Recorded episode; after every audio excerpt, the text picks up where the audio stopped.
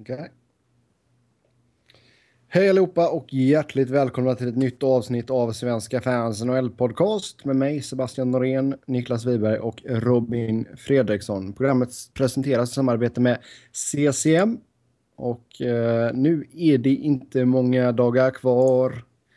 Vi eh, får se lite försäsongsmatcher. Det är väl eh, alltid något, men... Eh, underbart.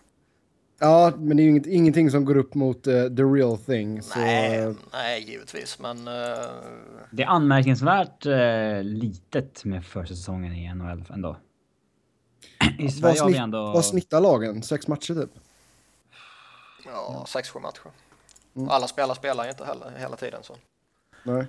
Nej, men det måste ju vara kul som fan att se de här prospectsen som man vet inte kommer få spela i NHL sen. Ja. Mm det är inte direkt som i Sverige att det är ungefär hälften så mycket folk på försäsongsmatcherna som det är på de vanliga matcherna. Nej. Nej, jag var ju på... 15 000 pers på... Nej, jag var, jag var ju på Kings försäsongsmatch mot uh, Coyotes här i Bakersfield i måndags. Och det, jag tror det var nästan 6 000 pers ändå. Uh, arenan tar väl, tar väl typ 8 tror jag. Så det är, det är ju ganska... mer än vad ganska... Arizona brukar ha på sina matcher. Nej, så det var, det var ju ganska bra så sett. Sen är det klart att det var ju vissa spelare som man, ja, som jag inte brydde mig så jättemycket om. Men det var ju intressant att se en kille som typ Jordan Wheel till exempel. Han var riktigt duktig. Mm. Ha, ska vi hoppa in på lite kontrakt och sådana grejer då till att börja med och trades och sådär. Och eh, Mikael Grabner går till Toronto i utbyte mot Tyler Beck, Carter Verhage, Matt Finn, Tom Nilsson och Christopher Gibson till New York Islanders. Ja, eh, för Torontos del så fyller den väl två syften. Dels får de in en, eh, en helt okej okay spelare liksom och dels så uh, slipper de undan rätt många kontrakt, vilket jag mm. tror är viktigt för dem med tanke på hur många de faktiskt har tagit in på uh, tryouts. Liksom.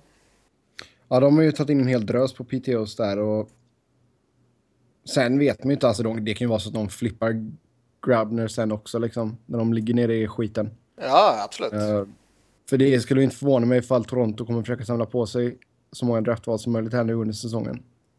Nej, alltså de började redan förra året med att göra rätt många bra moves där de skickade alltså ja, veteraner mot eh, draftval. Alltså de skickade Franson och Sandrelli och allt vad det var liksom. Mm. Så det, det gjorde de bra och nu har de ju som vi har pratat om tidigare samlat på sig rätt många spelare som allting tyder på att man bara förbereder sig för att skicka iväg igen liksom. Mm.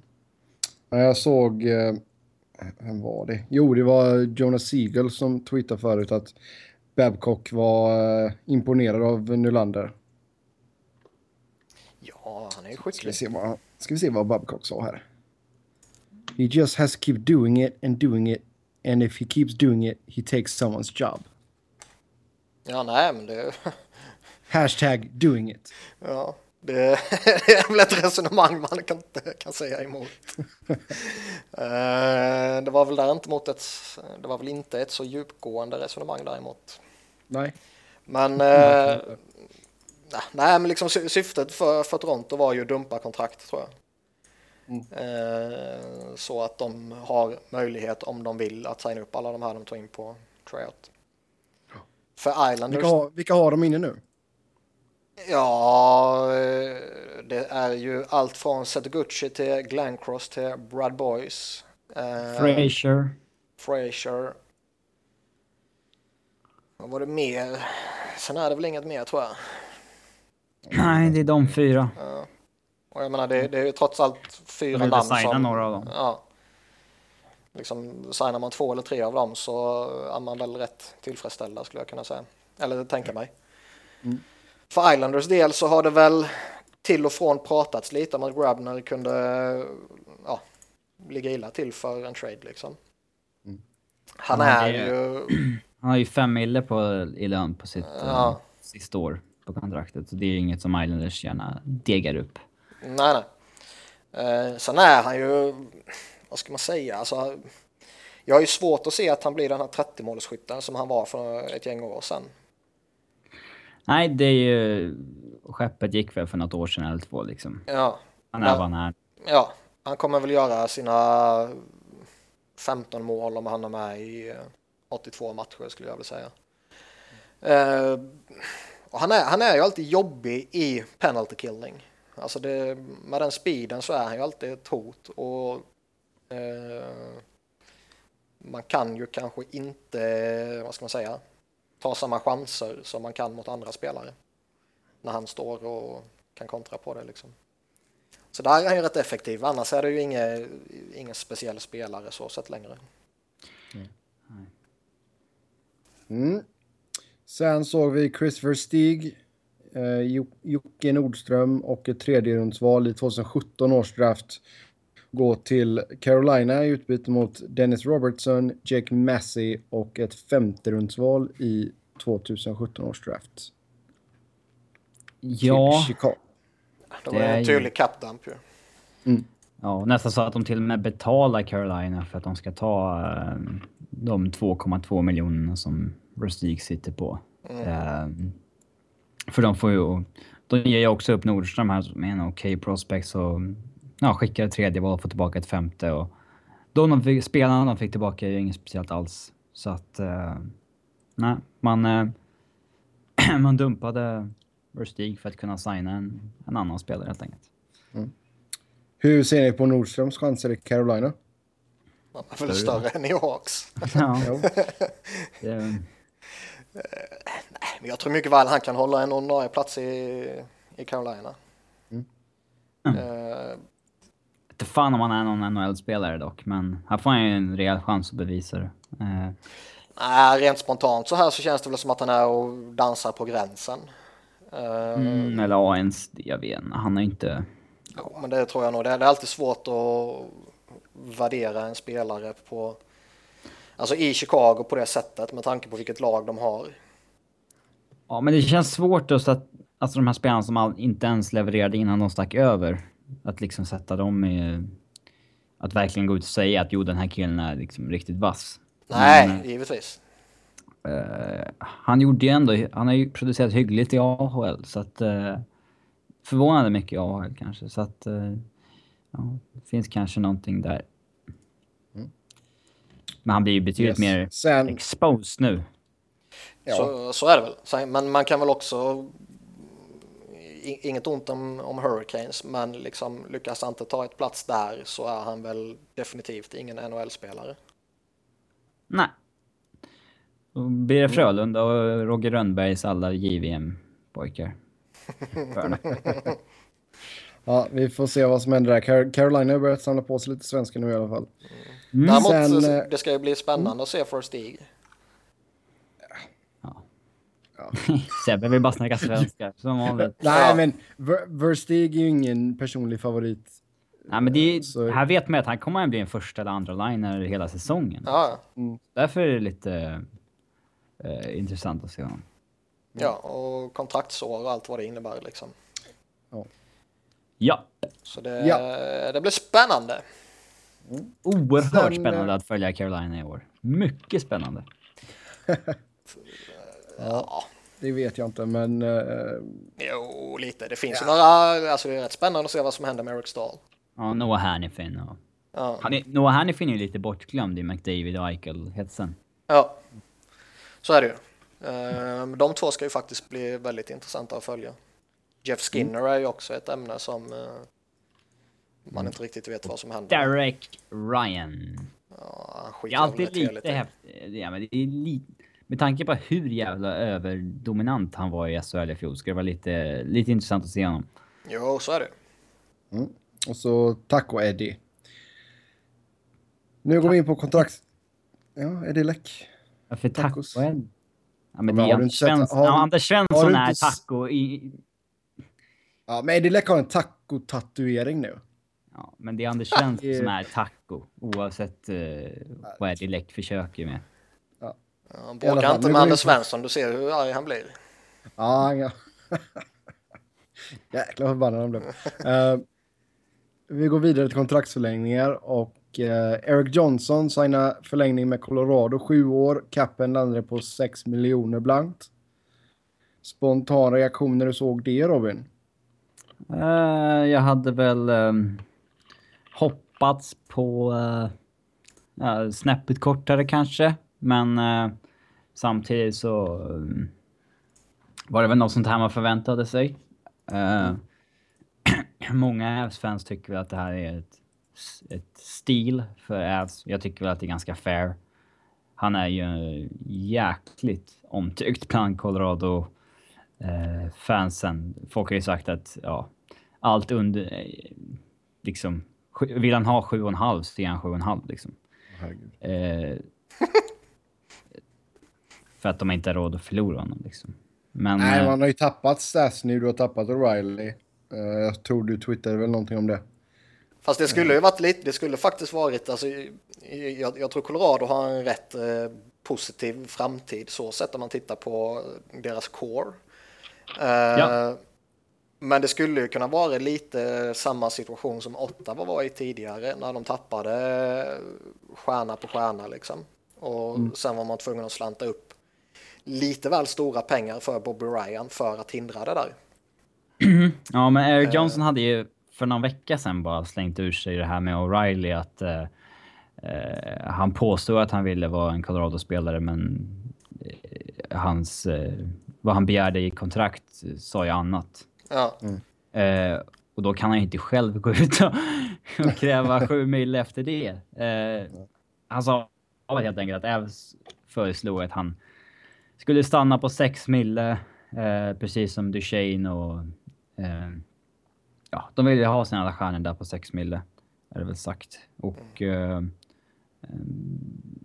och Johnson sa att han var villig att göra det ifall han fick den termen han ville ha. Sju år. Så att, eh, det är väl fint så. Men han kommer ju vara 35 när det där går ut. Eh, så att jag vet inte hur länge han kommer hålla den nivån han håller idag. Han slår mig inte som en back som eh, kommer vara lika bra när han är 35 som 30. Eh, om vi säger så. Han, jag tror att det är en kille som kommer brytas ner eh, kring 30 där. Eh, så vi får väl se. Mm. Men, ja. Mm. Jag tycker det här är, eh, ja jag vill påpeka det att eh, jämfört med Bobby Ryan så menar jag ju inte att Eric Johnson signade ett för dyrt kontrakt. Utan mer än att man var tvungen att kunde betala. Blivit så. Det kunde blivit så. Ja. Uh, och just det här att som Sebbe var inne på att man, man tappar två stjärnor och man kan inte tappa en tredje liksom. Mm. Uh, kontraktet han signade tycker jag är väldigt uh, bra. Eller liksom väldigt fair. det är inte på något sätt ett överpris och det är inte på något sätt ett fynd. man ska väl alltid liksom vara lite orolig över så här långa kontrakt. Uh, som Robin sa så är jag väl också rätt så övertygad om att han att han inte är den här som kanske åldras jättefint. Däremot så har jag ju svårt att se att han skulle vara ett vrak när han är 34-35 liksom. Nej. Och Om inte kroppen bryts sönder fullkomligt givetvis. Nej, eh, sen kommer vi få se honom med eh, eh François Beauchemin i, i år och och han börjar bli till åren såklart, men det kommer vara en jätteuppgradering från att ha spelat med Jan Hay de senaste fyra åren. Mm. Eh, folk tycker lite synd om Eric Johnson så att han har liksom offrat sina bästa år i ett äv som har varit dåliga och han har liksom fått bära en backpartner på ryggen vartenda år. Eh, nu får han ändå någon som är fortfarande eh, liksom, fortfarande liksom riktigt bra i alla fall. Mm. Um, så att eh, det ska bli kul att se vad han hittar på då. Mm. Sen äh, åker vi eh, söderut till Anaheim och där hittar vi John Gibson som kritar på ett treårskontrakt eller treårsförlängning. 2,3 landar hans cap på. Det är väl också ett kontrakt som kändes rätt rimligt. Mm. Uh, kanske skulle varit ännu rimligare med två år, men uh, Eh, någonstans känns det ju ändå som att han får, ja, det är den klassiska bridge-dealen. Eh, Målvakter signar ju sådana där på tre år ibland. Ja. Varlamov gjorde exakt likadant tror jag. Han fick 2,8 eller något på tre år när han kom till mm. oss. Um, Det... Sen är det ju liksom... eh, Ska han spela NHL i år förresten? Det är väl tveksamt va? Jag tror väl att han eh, kan ju fortfarande han kan ju fortfarande skickas ner till AHL och jag menar om Fredrik Andersen är hel De har ju och, Hudobin också nu. Ja, och spelar så som han gör då är det bättre att Gibson står varenda jävla match i AHL. ja. Och sen Mm. Men backar Khudobin upp man ju- Andersen. Någon gång måste man ju liksom alltså, ta steget och bara satsa på killen liksom. Ja. Jo men alltså jag, jag alltså Men som tror det du ser inte ut det just nu kommer så ske är ju rätt- Andersen så är ju Andersen deras etta. Ja, och jag tror den övergången kommer bli rätt naturlig efter den här säsongen när Khudobin blir UFA. Då, då vallar man in Gibson och så låter man de två eh, tampas som första sparen helt enkelt. Ja. Sen vet vi inte, alltså Andersen sitter ju också på, han är ju också inne på sitt sista år här nu. Eh, blir Ja, han är intressant att se vad han någorlunda- kommer hitta. Han en någorlunda liknande säsong så kommer han... Då ska han ju betalt. Ja, då ska han ha startpengar liksom. Alltså startmålvaktpengar. Och... Eh, pff, ja, Anaheim har mycket utrymme idag, men det är många, det är många killar som ska ha hö- höjningar om ett år. Vatanen och Lindholm och ett gäng till. Så att... Eh, mm. Jo men och sen det här, alltså det här kontraktet då för Gibson, det är ju, han ses ju fortfarande som jäkligt lovande och han har gjort det bra när han har fått vara så och sådär men det här är ju ingen, inga problem att trada det ifall de skulle bli tvungna att göra det. det är nog inga problem att trada någon John Gibson, nej. Det, Så, Jag så ser på väl inte så- riktigt varför de skulle göra det heller. Nej, alltså det, jag tror inte att de kommer hamna i sån capknipa. Men... eh, sen- Nej, men sk- skulle man hamna i kappknipa så är det ju inte John Gibson John man skeppar. nej. Då har de ju andra spelare som fortfarande är fullt kompetenta och som inte alls är överbetalda som man liksom kan hiva. Ja, vi hörde ju själva vad Murray sa när, när det ryktades om att Gibson skulle tradas i fjol. Eh, när han gick ut och eh, nekade det och slängde väl in något F-word i samband med det. Det gjorde han säkert. Put that Ja. fucking out there, sa han. Oskar Kläffbom, Edmonton, sju år och en cap hit på strax under 4,2 miljoner. Han har spelat 77 matcher om jag inte har helt fel. Jag känner mig så, alltså för hans del så känner jag mig rätt trygg i att han kommer bli en, eh, en bra NHL-back liksom. En, en, ja, en topp 4-back liksom. Det, det tror jag. Ehm, däremot så känns det väl kanske som att Edmonton eh, Alltså det har varit många sådana här kontrakt som de har delat ut som är långa och förhållandevis välbetalda som de har delat ut direkt. Mm. Och de var väl mer eller mindre med om att börja den där tre- trenden att, eh, att unga spelare får dyra kontrakt liksom direkt. Ja, nu, nu sätter du ju ett jäkla alltså, predikat också för dina backar också. Jo, så är det. För jag menar, för jag menar om, just, om Schultz gör en någorlunda bra säsong. Eller Nurse, någon kliver in. Ja. Men eh, ja, man kommer ju få betala för dem oavsett. Men det, det finns mycket, alltså det, det finns lite frågetecken med det här ändå. Alltså han har inte gjort så mycket matcher, han har inte Det känns lite tidigt bara. han visar inte så mycket. Alltså jag känner mig trygg i att han kommer bli bra, men han har visat sig vara ganska skadebenägen. Eh, ingen jättestor offensiv uppsida så. Det han har spelat i NHL har han gjort riktigt bra. Eh, men jag tycker inte att... Oftast när man slänger upp ett kontrakt så här tidigt så gör man ju det för att försöka fynda. Mm. Jag tycker inte att... Alltså jag tror inte att han hade kostat mer än det här om han hade gjort en till vettig säsong. Så jag tycker att man tar en ganska onödig risk eh, genom att kliva... Alltså signa han redan nu på liksom 4,6. Det är ju rätt, det är ju, rätt saftig capita alltså. Man ska ju vara en... Nästan en trea i en backbesättning på den... Eh, på de pengarna nu och... Ja, en, alltså en bevisad trea dessutom. Eh, Ja, eller...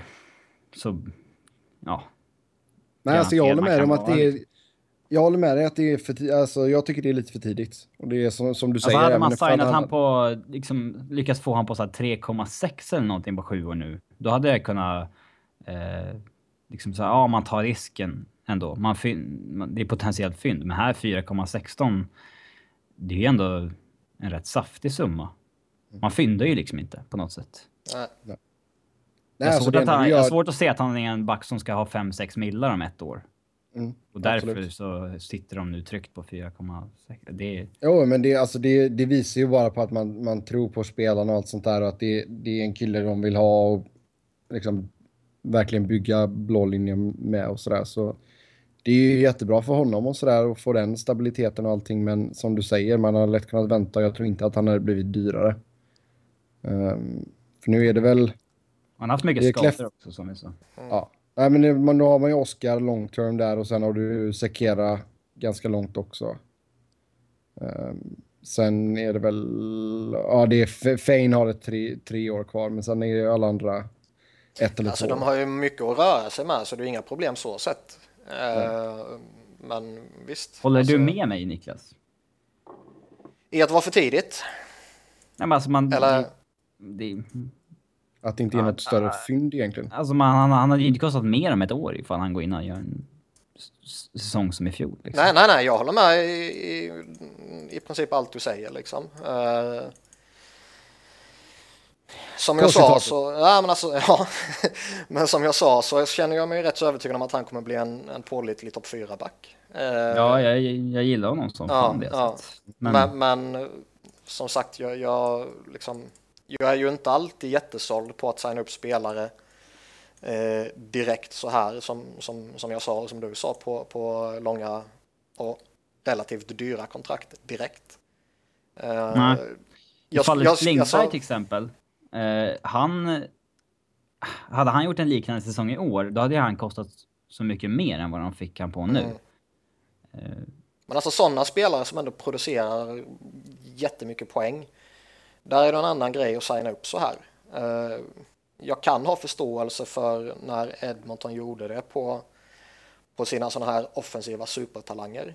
Eh, Taylor Hall Mm. för 6 miljoner eh, om Connor McDavid blir nya Wayne Gretzky liksom. Det kan ju vara Ja, jättebra herregud. kontrakt. Eh, Ja, men de kontrakten kommer aldrig vara svåra att trada i alla fall. Nej, Liksom... Eh, det, Nej, visst, det, givetvis är det en chansning att signa upp eh, Kläffbom på, på ett sånt här kontrakt. Sen tror jag inte det är en stor chansning, men eh, lite chansning är det givetvis. Ja, då går vi vidare och eh, Mikael Rotsival i Chicago kritar på ett års kontrakt 600 000. Ja, eh, de behöver väl lite, eh, vad ska man säga, ja, li, lite djup behöver de ju.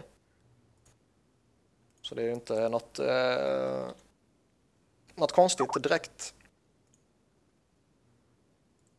Hör ni mig inte? Ja. Jo, vi har det nu, men du försvann lite där bara. Jaha. ja, Sebbe Mm. försvinner för mig också Skydd. lite. Ja, nej, men det är ju Niklas som hostar samtalet, så det är väl det då, växtnät. Eh, Ja. Ja. Alla klagomål kan Nej, skickas alltså- in till äh, Växtnet. Men eh, nej, men support, det, support at växtnät. ja, jag vet inte ens vad de har. Men eh, Brukar gå ner och knacka på. ja, ägga, ägga deras hus. men men eh, nej, men Rotsivall är väl en. eh, Man vet väl vad man får av honom liksom. Det är ju det som är tryggheten. Inte med att han har brutit benet, men man har ju haft honom nu på training camp och förmodligen sett att han liksom... Ja, alltså man signar honom inte i, i somras, utan man har ändå sett han lite nu på training camp och sett...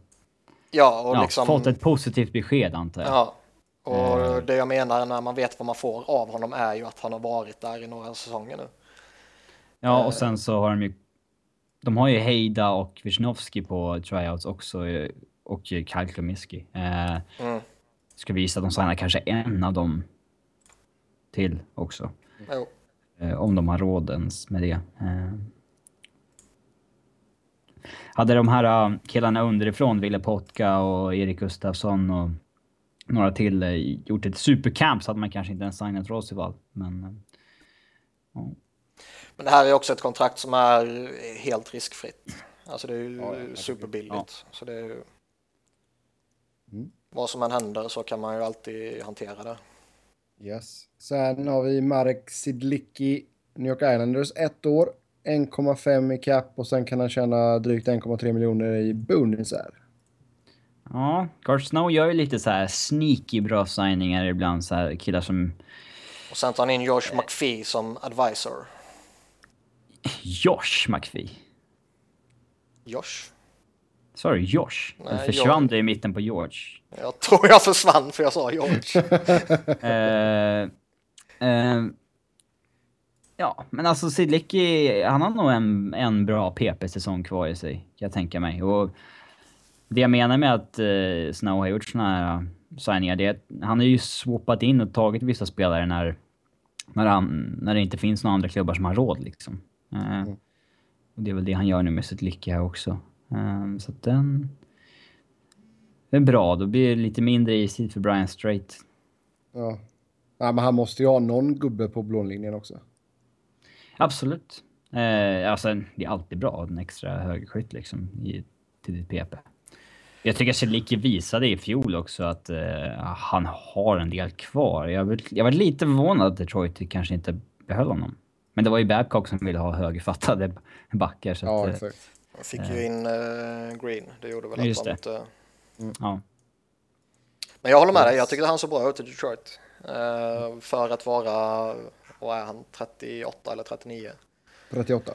38. Eh, och jag tror han kommer fylla en funktion i, i Islanders. Det är som, som du sa Sebbe, inte fel med någon veteran till eh, i den backbesättningen.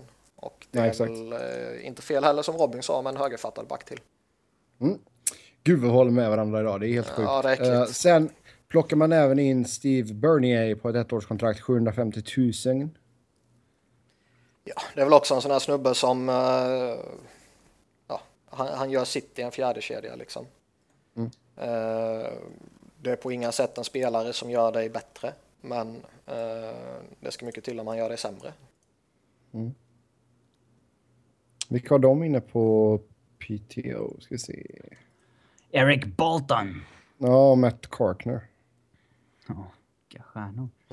Ja, verkligen. Uh, ska se. Och sen går vi vidare till Florida och eh, det blev en bridge deal för Jonathan Huberdeau. Två år, 3,25 miljoner dollar landar hans cap hit på. Eh, ja, och det Rimligt. känns väl, eh, om man ska signa honom till en bridge deal så känns det väl jätterimligt. Det är väl en, det är väl, vad fick The Foley? Han fick väl typ samma va? Jag tror det. Ja, däromkring. Mm. Jag hade Eh, nog kanske försökt gå long term på honom. Om man hade kunnat Ja, Fan vet jag inte om jag är inne på samma eh, väg faktiskt. Jag tycker det är obehagligt hur mycket vi håller med varandra. Ja. Om man hade kunnat fått han på liksom under sex eller någonting på long term så hade jag nog kanske eh, gått på det. Om man kunde köpa tillräckligt många UFA-år också. Mm. Han, eh, ja nej jag håller med dig. Han, eh, han ser bra ut och eh, även om han gjorde en väldigt bra säsong förra året så, så känns det väl fortfarande som att han inte har breakat på liksom fullt allvar. Nej, Ehm, när han trots när gör, han vann en Calder. Ja, och när han gör det så, så, så tror jag liksom att eh, det skulle vara värt att signa upp honom på, på ett riktigt kontrakt så att säga.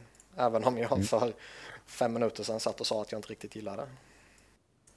Men är det någonstans man ska göra det så är det ju på de här offensiva eh, Det är lite från fall till fall liksom. Ja. Vad man har för känsla på en spelare. Ja. Och, ehm, Ska vi kalla honom Wunderkind? får kalla honom vad du vill. Ja, kallar vi honom Wunderkind. Jag kallar honom för Jonathan. Pa- Panthers har ju Martin, de har ju fan Martin Havlat på PTO. Ja, det är stort. Fy fan. Ja, För att Jagr ska polare under campet. Mm. Det är det. sen går vi tillbaka till New York Islanders lite snabbt också. Brock Nelson, tre år, 2,5 miljoner. Ja. Det är väl också... Här-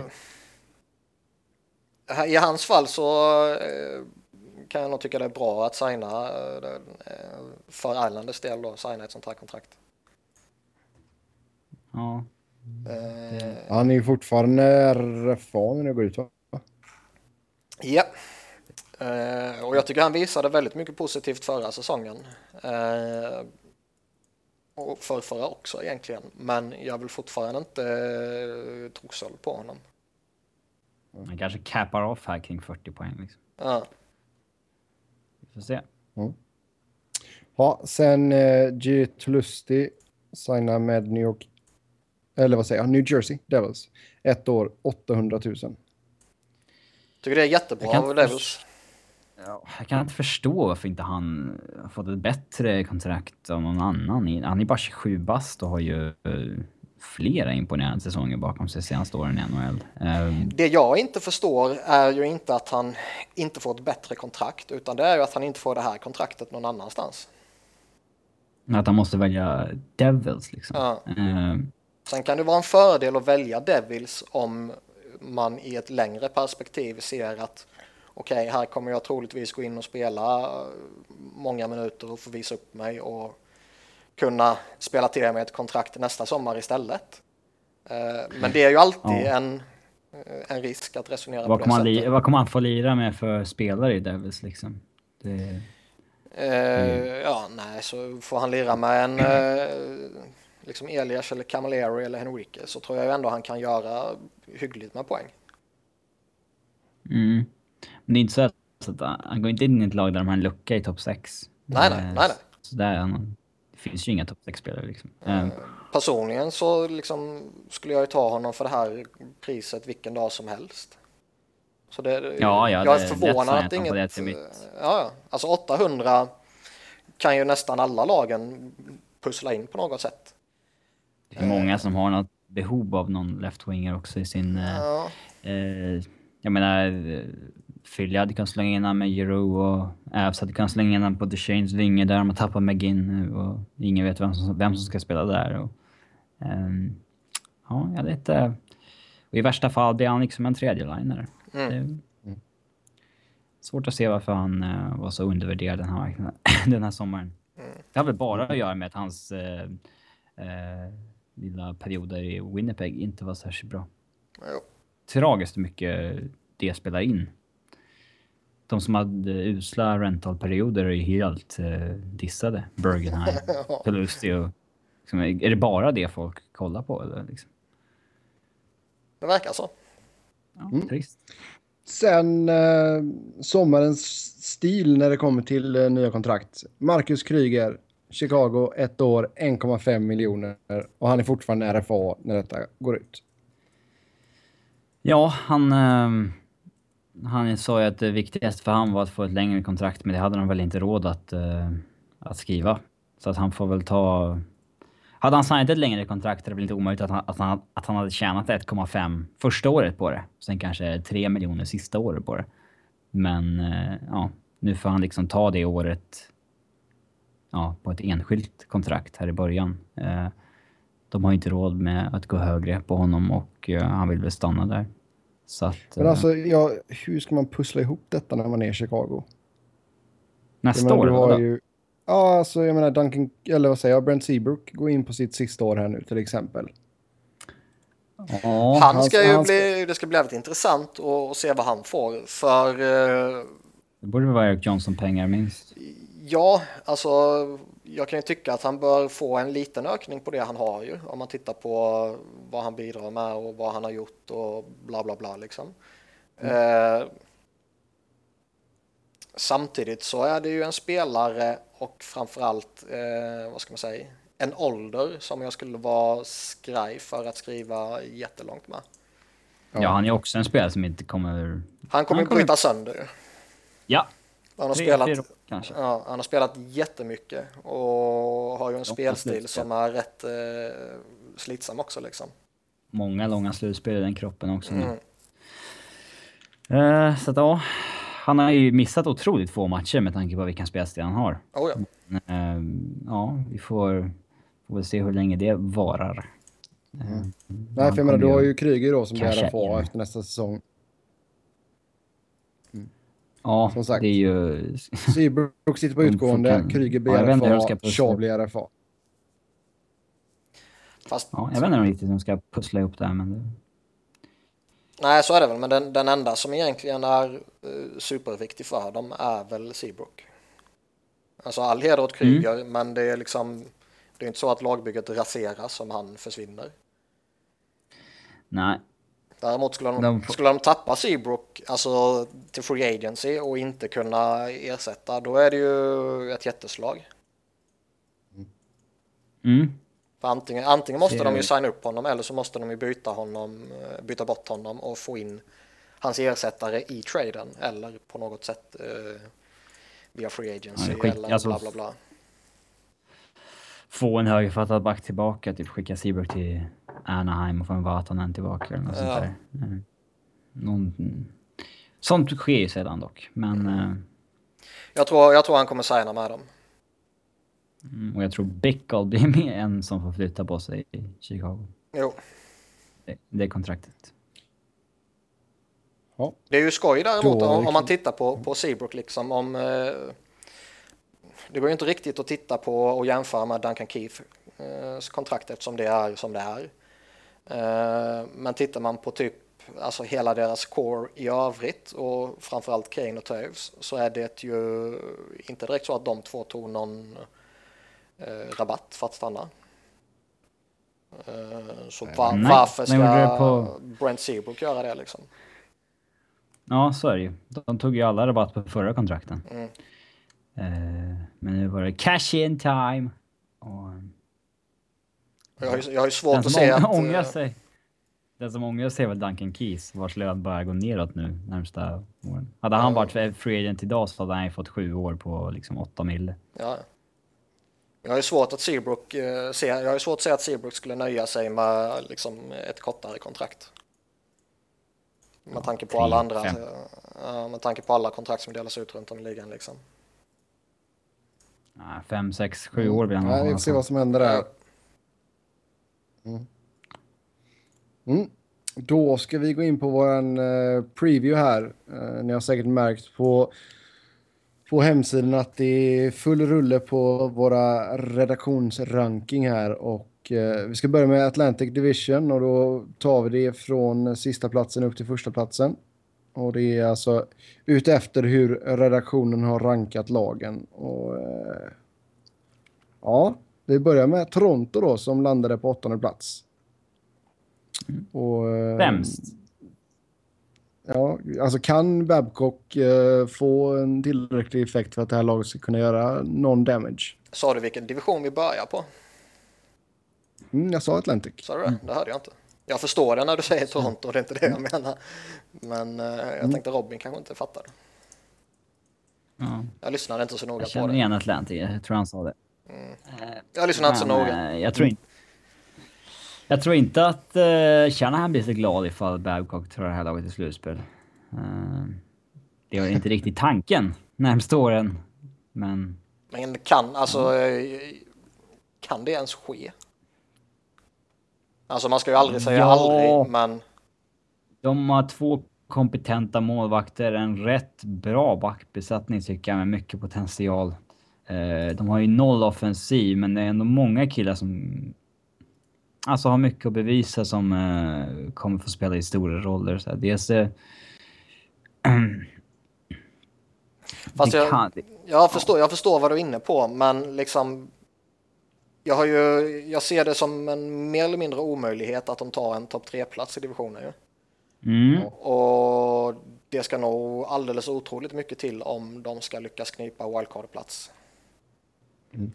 Ja, Alltså jag ser, jag ser helt enkelt för många lag som är för mycket bättre. ja, det är det ju. Jag tycker inte de har så här ett historiskt dåligt lag på något sätt. Nej, nej, nej, det är inte det jag menar. Mm. Nej, men det, det kommer bli tufft. Jag menar, även om Nylander skulle gå in och göra succé så kommer inte det vara, det vara tillräckligt. Jag menar, du tappar ju så mycket med Kessel när han försvann till Pittsburgh. Så... Äh, ah, det, det blir nog sista platsen där för dem faktiskt. Det, men det var det. Vad skulle vi göra med William Nylander? Skulle vi kasta in honom i, i hetluften, som man säger? Det beror väl på lite. Eller är det bättre om man får um, mogna i AHL? Alltså det, jag, jag känner väl lite att det beror på lite vilken omgivning han skulle hamna i, i liksom. Eh, går han in och spelar med en... Ska han eh, centra till att börja med?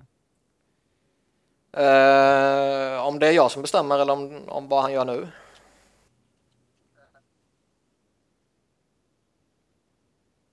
Hallå? Jag vet, det, du försvann där. Uh, ja, ska han centra frågar jag. Uh, jag skulle väl inte lira honom som center. Jag skulle lira honom på en vinge.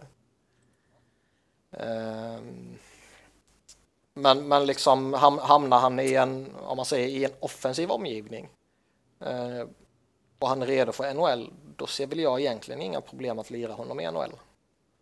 Uh, eh, skulle han däremot uh, hamna i en fjärde kedja med några begränsade spelare uh, så kan det vara bättre att lira honom i AHL med toppminuter och kreativa omgivningen liksom. Mm.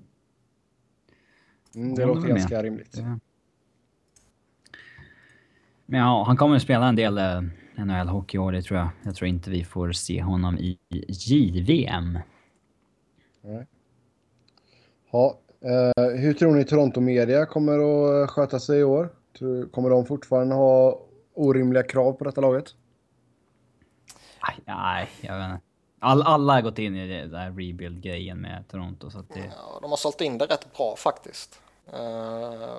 Alla vet att de här halva laget ska tradas vid deadline. Liksom. Ja, inte ens de största idioterna i, i typ Simons och Cox kan ju på något sätt uh, förvänta sig något annat. Mm. Mike Babcock ger dem sån death stare. mm. Mm. Vi går vidare då, sjunde platsen och där hittar vi Buffalo. Och, um, Buffalo. Detta är ett lag som nu ska börja och klättra uppåt. Uh, hur svår kan en sån omställning vara, alltså efter att ha varit riktigt bedrövlig ett par år här nu? omställning. Jag vet inte. Jo, men alltså att du, har, du får ju helt andra krav på det nu. Buffalo spelar ju helt utan press. Absolut de senaste två säsongerna. Jag tror fortfarande att det är lite så här att de... Ingen riktigt förväntar sig att de ska röra om de stora lagen på riktigt, men... Eh, jag tror inte att de liksom kommer sågas ifall de inte når den nivån. Jag, jag tror, uh, skulle de ligga kvar i närheten av den nivån de låg på nu? Det gör de inte. Uh, ja, nej, men liksom, jag menar inte där, men däromkring. Alltså en, en, en liten förbättring bara. Mm. Så tror jag mycket väl att det kan målas upp som en besvikelse. Ja, men det kommer de inte göra. Uh, jag tror de kan bli ett av överraskningslagen i år faktiskt det finns mycket, mycket bra spelare i det där laget nu när de har fått in Riley och Reinhardt har fått ett till år i sig, Gregensson och jag tror att Kane kommer vara riktigt bra också. Uh, lite frågetecken för Robin Lehner kanske, men Cody Fransson kommer ju vara ett jättelyft på deras backsida också. Jag skulle väl ändå vilja säga att det är mer än ett litet frågetecken för Lehner. Mm. Ja, men det, ja, ska man säga någonting så är det ju på målsidan de har en, ett frågetecken. Eh, skulle det vara Lener och en gedigen veteran bakom honom hade det varit en sak. Nu är det liksom Chad Johnson. Um, ja, oh, herregud. Så vi får se liksom eh, vad det håller för nivå. Mm. Lener har ju en av ligans snyggaste maskar i alla fall. Eh, såg den nya här nu. Jävligt snygg ja, jätteointressant också. Ja, Men eh, det, det... Jag tror på Buffalo i år faktiskt. Ja, alltså jag, jag, tror givetvis kommer de vara bättre än vad de var. Det, det känner jag mig rätt så övertygad om. Uh, jag tror att de här, alla de som du rabblade upp, liksom en, en Kane och, och en uh, Eichel och en uh, Reinhardt och alla de där kommer liksom vara bra. Däremot så är det väl lite resonemang, eller samma resonemang här som var kring Toronto. Är det inte lite för många lag som är lite bättre? Ja, det är det ju. Men de kommer vara i den smeten tror jag. Sen om de tar 10 poäng för lite eller har lite flyt och får 10 poäng till, det får vi se. Men eh, de. Hur, hur, hur, stor, in, hur stor impact kan eh, Jack Eichel få på det här laget? Mm, Vinner han poäng själv åt detta laget? Jag vet, han kommer gå in och göra 50 poäng eller något sånt där liksom. Det, det tror jag väl. Så att... Um... Det är klart han kommer vinna matcher åt dem. Uh, det, så skicklig är han ju. Det tycker jag ändå, alltså Sen hjälper det att han inte kommer gå in och lira första center liksom. Att han kommer mm. ändå ha lite killar framför som bär ett lass. Så att han inte behöver göra det på samma sätt. Mm. Sen det, det lilla man har sett av honom mot eh, vad ska man säga, mot, eh, mot vuxna karlar tycker jag ändå så väldigt lovande ut i VM. Mm. Eh, sen räcker ju inte det för att konstatera någonting, men det är ju trots allt det enda vi har att gå på. Och eh, ja, jag, jag ser fram emot att se honom eh, och jag tror att han kommer sätta rätt stora avtryck i Sabres och som sagt han kommer vinna matcher åt dem men han kommer inte lyfta den här organisationen så till liksom oanade höjder eh, direkt. På sikt kan han absolut göra det. Det finns mycket potential i deras forwardssida nu, alltså med Eichel, Girgensson, Kane och O'Reilly och Molson har ju en nivå i sig som liksom blev dold förra året på grund av mycket skit de spelade i forwardsuppsättningen. Mm. Um, så att um, de har ju spelat en lina med Kane, O'Reilly och Ennis den kommer ju vara en solid toppkedja. Så är det. Mm. Mm. Sjätte plats då, då har vi Florida. Och vi var inne lite på dem förut. Um, är detta säsongen man kanske kan ta nästa steg, eller? Jag tror de här kan vara lite eh, småfarliga.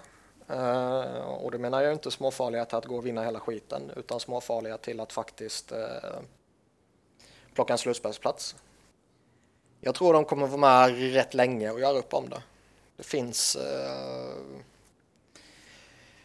lite som, som vi sa om Buffalo, det finns rätt mycket talang i laget. Mm. Och, och liksom fortsätter, vi var inne på Hubbard tidigare, fortsätter han och en Barkov och och utvecklas och bli ännu bättre och sen kommer en eh, Nick Bjugstad och, och blir ännu bättre och Jaromir Jagr, Jaromir Jagr och så vidare. Så jag menar, det, det, finns ju goda förutsättningar för att säsongen blir bra. De har en hel del backar som är gedigna liksom och de har eh, Bob Lou i kassen kan ju vara jättebra. Mm. Mm, ja, Jagr verkar ju ha haft en eh, skön off-season. ja. Bra snubbe. Ja, jag vet inte. Det, det är ingen... Det, det är inte givet att de blandar sig in bland de lagen heller. De kan ju också absolut falla tillbaka lite för de har ju inte liksom tagit in någonting som uppenbart förstärkt. Nej, de kan absolut eh, tappa 10 poäng, liksom 15 poäng. Jag säger inte att de är eh, ett givet slutspelslag, det är inte det jag menar.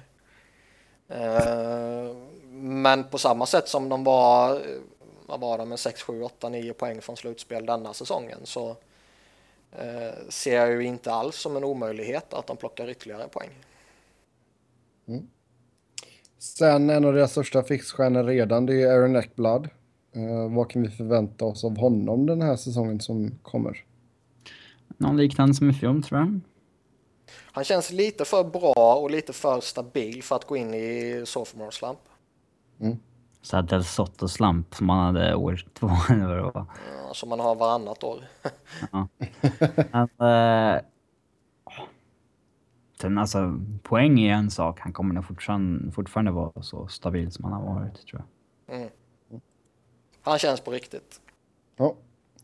Då hoppar vi över till femteplatsen och där hittar vi Boston. Och eh, där hände det ju en del i somras kan vi lugnt säga. Eh, Sweeney rörde om rejält i grytan och eh, rätt eller fel? Vissa saker var väl helt okej. Okay. Andra saker var väl lite sådär va.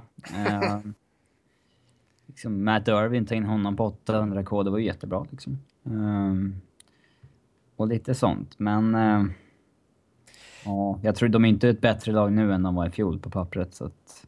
Nej.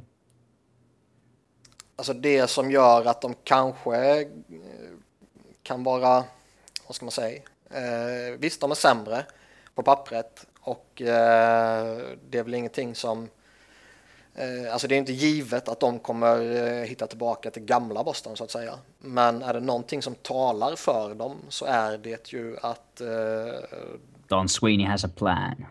Ja, nej, det var inte riktigt det jag menar. Men så är det ju att både Bergeron och Krejci kommer, eh, om ingenting oförutsett händer givetvis, vara med fullt ut. Mm. Om inte Krejci är skadad igen. Ja, men, men liksom hans frånvaro påverkar nog väldigt mycket förra säsongen. Ja. Eh, det finns ju en jättepotential i David Pasternak. Får se vad han är redo för den här säsongen. Eh, det är väl det, det stora wildcardet kanske i... eh, Eller kanske det som avgör huruvida Boston hugger en slutspelsplats eller inte. Det finns ju många intressanta forwards som... Eller intressanta forwards. Det finns en del veteraner som... Om de är friska kanske kan ha stabila säsonger som Lou Eriksson och sånt där men... Inga säkra kort direkt. Eh, Alltså de säkra korten är ju de två centrarna. Ja, och där är ju liksom... Jag skulle inte vilja Krejci till 7,25 ändå. Så att, eh, Men eh, ja, backsidan ser ruskigt tunn ut också. Och nu så Seidenberg som redan började bytas ner var borta två månader också. Deras liksom näst bästa back är väl Adam McQuaid. Då ser det tunt ut. Mm, Seidenberg kommer missa åtta veckor här nu. Ja, Detta... tunt, tunt, tunt. Ja, fast det betyder väl mer minuter för uh, Tory Krug, va? Ja, det är Kevin Miller eller någon. Men, Fast jag, alltså, jag vet inte om liksom... Jag vet inte om mer minuter är bra för Torrey Krug heller. Han ska ju spela en skyddad roll och spela mycket powerplay och sånt där. Jag, jag tror inte han är redo att gå in och käka riktiga minuter om vi säger så. Nej, och fan vet om det är så bra för någon annan heller liksom. Visst, Seidenberg som, som Robin var inne på, som vi har sagt tidigare, han är ju han är ju tydligt på nedgång. Jag tycker han har varit en, en väldigt effektiv back under väldigt många år. Men det är ju jättetydligt att han är sämre nu. Eh, däremot så är han inte så dålig eh, så att det okej inte... back. Ja, alltså det, det, han är fortfarande så pass bra så att det är kännbart att tappa honom. Och framförallt i det här försvaret som på förhand inte ser liksom superbra ut så är det ju faktiskt en, eh, en jobbig förlust. Med den backbesättningen de har nu så måste de ju nästan gå tillbaka och lira köra så här 30 minuter. Mm. Det kan ju Vem- vara lite jobbigt. Vem tror ni man kommer lyfta upp här nu i början? För det känns väl inte som att man plockar in någon annan alltså utifrån, eller? jag vet inte om de har cap space för det, men... eh, Mm. De har ju ingen ju jätteintressant underifrån heller. Colin Miller, typ. Ja, men man vet ju aldrig vad en sån som Joe Morrow kan hitta på. Eh, ti- tidigare så var han rätt som, eh, högt hållen ju, men Han har ju studsat runt lite på slutet. eh, ja. Eh, men Mm. helt, helt plötsligt så lyfter en sån spelare upp och så helt plötsligt bara funkar allting och så är det jättebra. Uh, Colin Miller, absolut. Kanske signar, alltså det finns ju Linus Arnesson. Ja, alltså det finns ju jättemånga veteraner som är tillgängliga fortfarande. Eh, antingen som inte har någonstans att vara nu eller som faktiskt är på tryouten någon annanstans. Har de Douglas Murray. cap space att ta någon... Har de cap space att ta någon bara? Eh, de ska ha rätt mycket tror jag. Ah, så jävla mycket har de väl inte? Har de typ fyra mille? Ja, Ja, men då det är kan man rätt mycket för att värva in en back. Jo. Sen har man Jonas Gustafsson på PTO. Ehm, tror ni han lyckas träna till sig ett kontrakt? Eller går man med någon av ungtupparna som backup till uh, Tuka? Lillsubban eller... Ja. Jag vet, är det man verkligen bra för hans utveckling att sitta bakom Rask? Jag vet inte. Nej, det är det väl inte. Hur mycket kommer Eh, Al Rask orka spela i ett Boston som inte eh, kommer släppa till så få skott som de har gjort senaste åren? fast de, kommer kom, de kommer ju fortfarande spela honom tokmycket. Ja, jag vet. Ja, ja, herregud. Alltså, Mm. eh, jag är ju rätt så övertygad om att han inte kommer gå ner så jättemycket i antalet matcher. Nej, det kommer ju... Ja. Är han, är han frisk så spelar han ju 65-70 matcher känner jag mig rätt så övertygad om. Mm. Men man kan ju liksom behandla Subban som två ändå. Att man kallar upp honom när det är dags att avlasta Rask Ja. och sen slänger man ner honom igen. Ja. Så att, eh, ja. Mm, nej, vi får se vad som händer. Det skulle bli Ja. skoj att följa dem i alla fall. Mm. Eh, vore kul om backsidan var liksom så, så jävligt uselt så att det liksom är... Att folk bara skriker varför tradar ni Doggy Hamilton för ingenting. Skriker inte folk fortfarande, eller redan där? uh, men det vore ju kul om Chara blev skadad eller någonting också så att det vart så här... Uh, verkligen panik. Först kan de för sig skylla på att Chara är borta och inte på att det är Hamilton som är borta.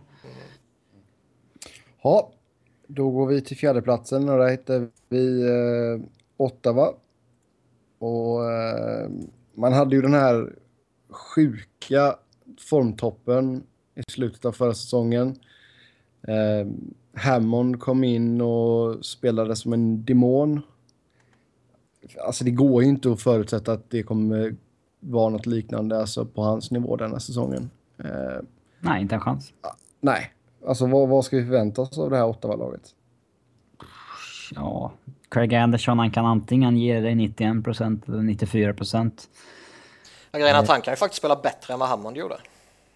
Ja, ja, för fan. Han är ju... Sen kommer han inte göra det över en hel säsong, men... Han har haft helt sjuka formtoppar ibland. Ja. men liksom deras backsida är väl okej. Okay. Eh, om de börjar ge mer istid, är de som förtjänar det. Kanske Patrick Verkarch till exempel. Mm. Forwardsidan ser vi ganska... Ja... Alltså fortsätter de alltså, om Bobby Ryan studsar tillbaka och eh, Mark Stone fortsätter på den inslagna vägen och Terris eh, fortsätter visa att han är en, en väldigt bra topp 6-center och Zibanejad fortsätter ta kliv och Hoffman fortsätter göra mål och så vidare, då tycker jag forwardsbesättningen ser bra ut. Eh, däremot så är det väl inte heller särskilt förvånande om liksom Stone och Zibanejad och Hoffman och de här kanske skulle dala av lite. För de, alltså de kommer inte heller flyga lika högt som de gjorde mot slutet här. Nej. Jag har fått en live-fråga förresten om vad vi tror om Zach Rinaldo i Bruins. Oj, ja det. På Twitter mm. alltså, så ni har sett. Men... Vad jag okay. tror om Rinaldo jag, i jag Bruins. Uh, vad tror vi? Jag ser väl inte att han kommer vara något annorlunda jämfört med vad han var i Flyers. Mm. Det kommer gå jättebra. han, kommer, han kommer vara en galning som flänger runt liksom. Uh, Madman.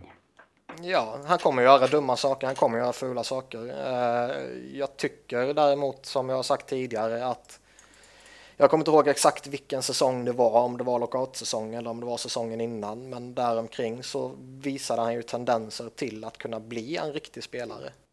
En riktig topp 6-forward eller så. Nej, men en riktig liksom. Eh, man kan utan problem spela honom och han kan gå in i PK och liksom. Eh, man kan motivera att man spelar honom om man säger så. Mm. Eh, de tendenserna har ju seglat iväg. De såg man ju inte alls här mot slutet utan det var bara en idiot som flängde omkring och som försökte spela tuff och liksom göra fula och farliga saker och som var på riktigt väldigt dålig. Eh, jag ser väl inte direkt att han kommer eh, förbättras något sjukt i Boston. Eh, skulle det här varit för några år sedan när de hade sin fantastiska lagmaskin då skulle ju Ronaldo mycket väl kunna passa in helt okej okay, liksom. Men nu ser jag det väl som ja, inget speciellt.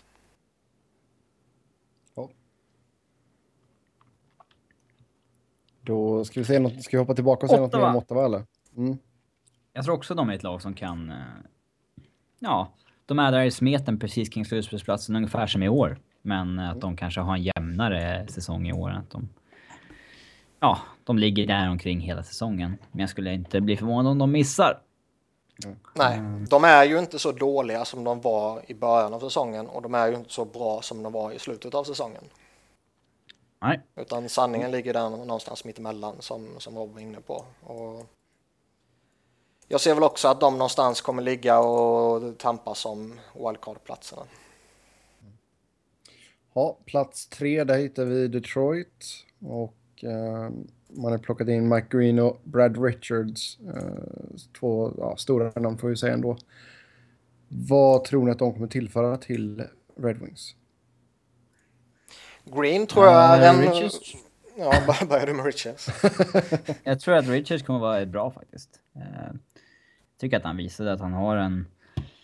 Med rätt lönecheck så är ju han, lever han ju faktiskt upp till förväntningarna fortfarande. Mm. Och, ja, tre mil, det, kom, det kommer han leva upp till att vara det som Steven Weiss inte var för dem. Och kommer han vara bra i powerplay och så vidare. Så det, han är jag inte orolig för. Uh, Mike Green... Uh, ja, jag vet inte. Jag, han är inte. Det är svårt att komma ifrån att han inte alls det han var för några år sedan. Men uh, fortfarande en vettig liksom topp eh, uh, top fyra back med sitt högerskott och sådär. Så att de spelarna de har tagit in kommer ju göra dem bättre. Ja, jag tror båda två kommer göra sina poäng. Mike Green är som, som Rob är inne på, han är, han är okej okay liksom för det han är. Uh, han, han, kommer hjälpa deras powerplay och han kommer hjälpa deras pucktransporter och, och hela den biten liksom. Uh, något liknande kan man väl egentligen säga om Richards också. Uh, jag tycker det är en rätt solid värvning för de pengarna och framförallt att det var ett år liksom. Så jag tror inte han kommer göra bort sig alls. Sen mm. är han väl inte den som går in och liksom lyfter sin kedja. Mm. för det gjorde han ju på ett alldeles galet sätt för några år sedan. Eh, men det, det, är liksom en gedigen värvning om, om man satt in honom i en, i en gynnsam situation. Liksom. Mm. Uh, Johan Fransén har ju fått klartecken att spela igen efter att vara borta ganska länge nu med eh, hjärnskakning. Eh, det gör ju att man är över kappen just nu.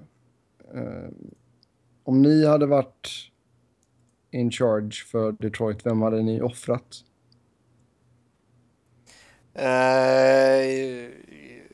de är väl över kappen för att de i alla fall på sidan jag tittar på, på Hockeys Caps, och för att de har för många spelare. Ja. Så jag tror inte de kommer, eh, de, de kommer inte tvingas liksom dumpa en spelare så tillvida att de måste eh, skicka honom till ett annat lag liksom. Eh, Dan Cleary står till exempel på deras roster nu och fan vet om jag skulle ha honom uppe i NHL. Uh, eh, inte ens som 14 forward liksom. Så han skulle väl definitivt ner och sen är det väl lite liksom ja, Pulkinen, uh, han en av 12 eller är han 13 och 14? Är han en av 12 så ja, då ska han ju vara kvar. Men är han 13 och 14 så liksom, vad fan ska han sitta på läktaren för? Mm. Ner med honom i AHL och låt honom lira. Så det är svårt. Ja. Sen annars de, de här liksom spelarna som harvar lite längre ner i hierarkin tycker jag ändå att man kan byta ut de flesta av dem utan att det gör någon jättestor skillnad. De, de är rätt jämna och gedigna där nere. Ja, du skulle ju kunna skicka... Ska se, vad är de ligger? Ja, de ligger typ 1,3 över just nu, men ja. som du säger, de, de ska ju göra sig av med ett par spelare också. Eller alltså, inte göra sig av, men ta bort ett par spelare. Mm. Uh, Johan Franzén då förresten, vi kan väl ta det också. Alltså hur... hur uh, han är ändå 35 bast och komma tillbaka efter att ha missat drygt nio månader med hjärnskakning. Blir det tufft? Det är klart det blir tufft. Eh, även om han hittar tillbaka och blir en liksom, vad ska man säga, 25-30 målsskytt och gör sina 50 poäng liksom, så, så vi är ju ändå vetskapen att nästa smäll eh, kan bli förödande är ju mm. trots allt någonting som jag tror kan påverka. Man är kanske inte samma aggressiva spelare, man går kanske inte in i duellerna på samma sätt och man är kanske lite lite generellt mer försiktig än vad man var tidigare. Uh, för han kunde ju buffla på rätt bra ju. Ja, herregud. Och plocka bort en del procent av det kan ju vara en rätt, uh, ge en rätt stor uh, negativ effekt. Och mm. kombinerar man då det med att han har blivit gammal också så det ska, det ska bli väldigt intressant att följa, framförallt med tanke på vilket kontrakt han faktiskt sitter på. Jag tror inte han kommer liksom göra floppa om han spelar sådär. Det, det tror jag inte. Jag tror han kommer ligga på de poängen han lägger på tidigare ungefär. Mm. Sen tittar vi på deras två ledande stjärnor då. Det är ju Paul Datsuk och Henrik Zetterberg. Datsuk 37, Z 34. Är det rimligt att fortfarande förutsätta att de här två ska bära laget? Ja, alltså Datsuk kan ju göra det om han är frisk. Där, där mm. visar han ju egentligen inga ålderstecken tycker jag när han väl spelar. Eh, Nej, haft lite skadeproblem då. Nej, men det handlar ju bara om att hålla sig frisk för honom. Det kan man säga om båda två egentligen. Zetterberg tycker jag ändå man... Tanken på att han är flera år yngre också. Där tycker jag ändå att han, man tydligt ser att han inte är den spelaren han var eh, tre, fyra år sedan kanske. Jo, men, men han är ju på inga sätt... Han är ju fortfarande en fantastiskt duktig spelare. Ja. Alltså, ja. Han kommer ju ligga på... Men han visar alltså i spelet ålderstecken som Datsuk inte gjort. Ja, nej, det håller jag med om. Men, men eh, det jag menar är ju att han är ju på inga sätt eh, dålig. Nej. Utan han är fortfarande en väldigt eh, effektiv spelare och en spelare som jag skulle kunna skicka ut på isen vilken dag som helst. Liksom. Men kan, kan det vara så att Z spelar, alltså vi vet ju att han har haft problem med ryggen och sådär. Är det en kille som kanske spelar, alltså som bara kan komma upp i typ 80% av hans kapacitet på grund av en sån grej? Medan när Datsuk blir skadad, då är det grejer som håller honom utanför isen liksom. Uh, jag har ingen aning om vad det är för ryggskada. Det... Jag har ingen aning. Nej, det är svårt att säga. Alltså jag förstår ju vad du menar och mm. resonemanget är det ju liksom inget fel på. Uh, men det är svårt att säga det ena eller det andra. Så jag vet inte vad jag ska svara. uh, men, men när båda två friska och krya och liksom spelar på den nivån som de kan spela på så är ju båda två tillräckligt bra för att leda det här laget. Däremot mm. så har de ju trots allt båda två dippat av så pass mycket skulle jag ändå vilja säga så att de inte på egen hand kan ta det här laget till stordåd. Utan de behöver ju att en Nyqvist fortfarande gör sina mål och att en Brad Richards bidrar och att en Thomas Tatar kanske fortsätter utvecklas och Kronvall fortfarande hänger i och Mike Green går bra och så vidare. Eh, så, så, om de funkar så är jag helt övertygad om att Datsjuk och Zäta är tillräckligt bra för att göra något riktigt eh, farligt av Detroit. Mm. Sen om vi tittar på målvaktssituationen där för Red Wings och eh, Jimmy Howard och Peter Mrazek. Eh, vem tror ni kommer vara deras första val när vi går in i eh, slutet av säsongen här? Howard tror jag. Även fast eh, Mrazek petade Howard ganska... Ett par gånger där i fjol. Ja. Ja, alltså Mrazek har ju galen högsta nivå, men det, han verkar inte ha någon... Det är svårt att med... säga med, med tanke på coachbytet. Hade det varit Babcock så tror jag nog att Howard ganska givet. Nu är det ändå Blashill som har haft Mrazek i uh, ja, AHL senaste åren här och förmodligen stor tillit till honom. Mm. Det, ja. jag, jag tror att man kommer börja med Jimmy Howard. För att det är liksom inom situationstecken det rätta att göra. Att börja med veteranen liksom. Uh, och sätta kontrakt och bla bla bla. Och jag tror det kan vara rätt viktigt att försöka få honom till, till på en hög nivå igen om man kan. Mm. Uh, däremot så är jag väl lite tveksam till om han kanske kan spela på den nivån. Uh, så jag tror att rätt mycket Man glömmer ju att han är rätt gammal. Alltså han kom ju upp rätt sent, men han är ju... Ja. Men jag, jag, tror rätt mycket talar för att eh, Mrazek kanske någon gång under säsongen eh, blir deras målvakt så att säga. Yeah. Ja, andra platsen där hittar vi Montreal. Och, eh, Montreal. Mm. Är det här laget mer än bara Carey Price? Ja, de har ju PK-subban på backen. Eh, han är ju ändå en ja, topp tre-back i NHL numera. Och det är väl på forwardsidan frågetecknen finns. Där den där mm. riktiga, riktiga spetsen saknas.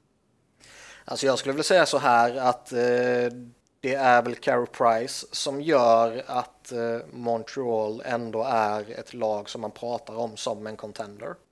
Mm. Eh, I alla fall jag. Ja, men borde det inte vara dags för, men... Borde det inte vara dags för Price att kanske ha en dippsäsong nu? Alltså, det är ju få målvakter som har... Det är egentligen bara Henrik Lundqvist som har hållit så här hållit 92-93% i liksom över tid.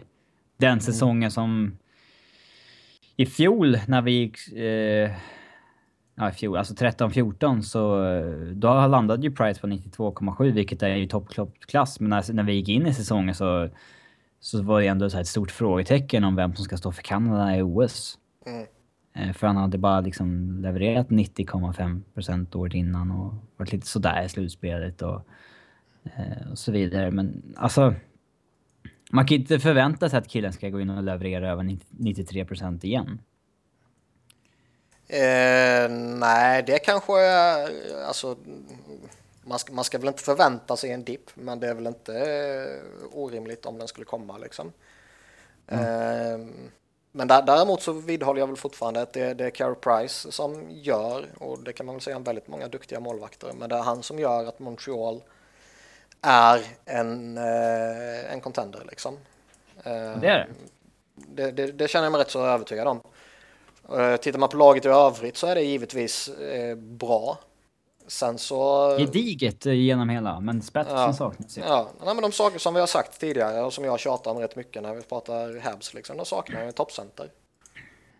Ja, mm. de har ju Pacioretty som är en elitforward, de har Subban som är en elitback, men i övrigt på deras skaters så är det ju liksom ingen, ingen spets. Nej, mm. alltså man får ju vänta och se lite vad som händer med Gallagher och Galchenyuk och så vidare. Och det kan ju bli hur bra som helst givetvis, men det är ju givetvis en, eh, en osäkerhet också. Mm. Pacioretty, ny kapten. Rätt eller fel?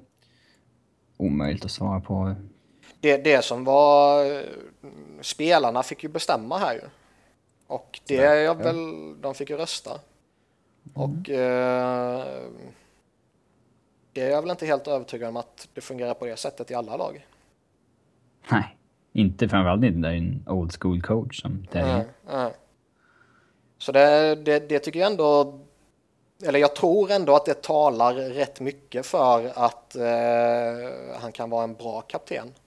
Sen kan man ju vända och vrida på resonemanget också och peka på att eh, spelarna röstar fram snubben som är kompis med alla och som alltid skyddar alla och som alltid är snäll och, och liksom nästan lite åt eh, feghetshållet när det kommer till att liksom... Svärmorsdrömmen. Ja, och liksom inte, inte den som ryter till och skäller och liksom urtypen för den gamla kanadensiska kaptenen liksom.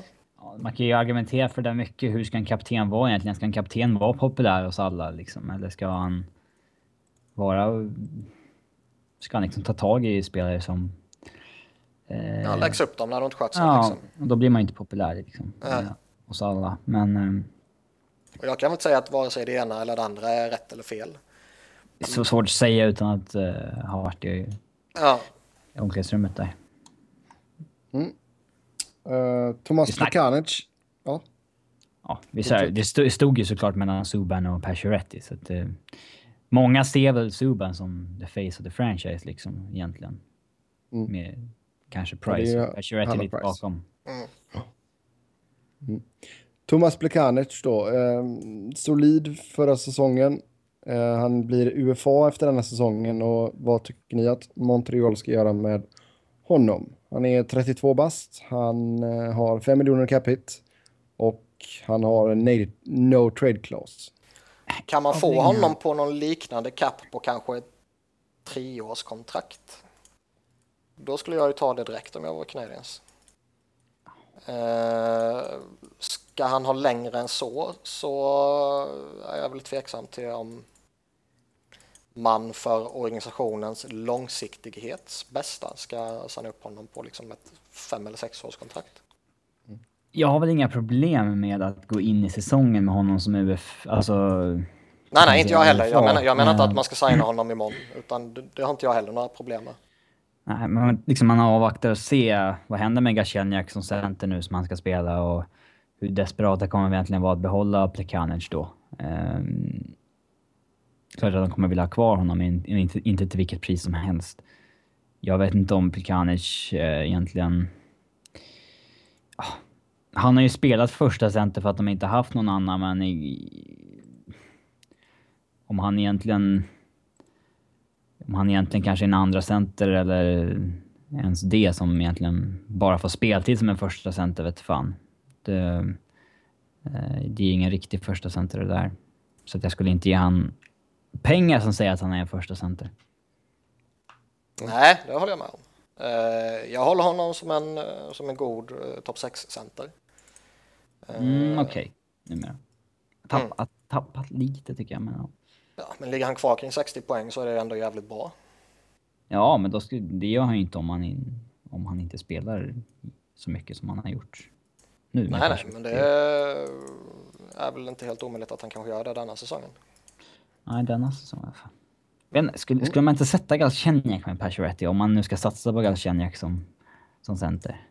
Eller? Det är svårt, man har ju ändå något som fungerar där liksom. Ja.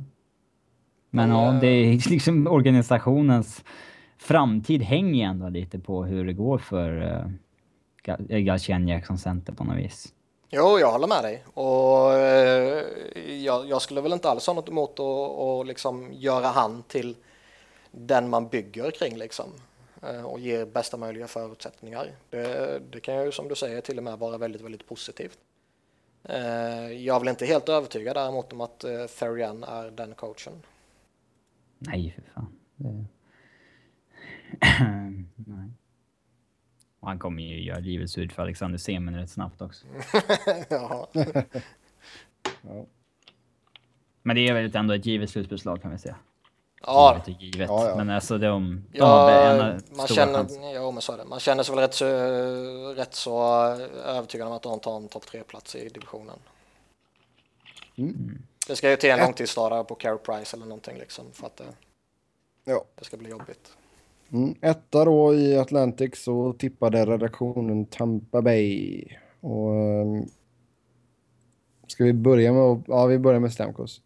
Um, går in på sis, sista året här på sitt kontrakt, 7,5 miljoner cap hit. Uh, tror ni att man löser detta innan säsongen startar? Jag, vet, jag hade känt lite, lite halvjobbigt att gå in i säsongen med honom osignad tycker jag. Det beror, ja, jag håller med dig helt och hållet, men samtidigt så beror det ju lite på, eh, alltså vissa spelare vill ju verkligen inte alls förhandla under säsong. Medan vissa inte verkar bry sig överhuvudtaget. Jag vet faktiskt inte om det är sagt något här. Uh, om han säger en sån, jag vill inte förhandla någonting under säsongen, då är det ju superviktigt att lösa det omgående liksom.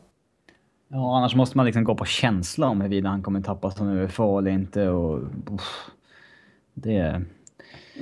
Ja, och liksom det, det, är farligt att vänta ut efter säsongen och även om man kan ha några Jättebra på samtal och, och så vidare. Ja. Liksom så här, det, är, nej, det, är inte, det är inte bra det där. Vad fan händer ifall... Jag skulle inte vilja ha nej. min eh, liksom, superstjärna och kapten och matchvinnare och så vidare i en, eh, i en sits där han går in på sista året. Nej, det... Alltså, frå, frå, svårt att få grepp om det är en kille som trivs super, super, super bra i Tampa eller om det är en kille som egentligen vill till Kanada. Det kommer alltid snackas om att de här killarna vill till Toronto egentligen. Men du, vem fan vill det egentligen? Alltså vi ser, sen när det väl vankas trade så säger ju... Alla har ju Toronto på sin no trade-lista av de här killarna. att ingen vill gå dit. Men... Um, oh, jag vet inte. Det, jag har svårt att se honom lämna en, ett lag som kommer vara en contender de närmsta fyra, fem åren för att gå till Toronto i rebuild-fas. Nej, det ska jag mycket till. Sina bästa år i karriären, det, det är jättesvårt att tro. Jag skulle tippa att det, att det här blir signat. Är det något snack om att det liksom håller på att närma sig nu eller? Uh, nej, jag... Har någonting om det här egentligen? Nej, jag har inte sett något om att det är imminent liksom. Nej, inte jag heller. Ja. Däremot pratar de och det är väl positiva diskussioner och bla bla bla. Men eh, jag menar det. Man kan ju prata hur positivt som helst, men det är bara namnteckningar som betyder något. Mm. Eh, annars då, alltså om vi bortser från kontrakt, kontraktsituationen där med Stamkos, är detta ett lag som kan gå direkt tillbaka till en Stanley Cup-final? Ja. Det tror jag. Det brukar oftast kunna vara rätt svårt, men eh, jag tycker definitivt att de på eh, alla positioner både har spetsen och bredden. Eller alla positioner, alla lagdelar menar jag. Ja, de har ju inte en... Eh, ben Bishop är en stabil, stabil första målvakt. Vasilevski är skadad nu, men eh. Det är liksom... Eh, jobbet finns ju ändå där att sno liksom ifall, ifall han är tillräckligt bra, Vasilevski. Mm. Det är mm. inget snack. För de har inte något långt kontrakt med Ben Bishop. Nej. Och backsidan ser hur bra ut som helst. Forwardsidan har hur bra djup som helst och stor spets. Så att... Eh... Jävla sparkapital i Droan. Ja, herregud. Där kan de ju ha 90 poängspelare till liksom. Eh...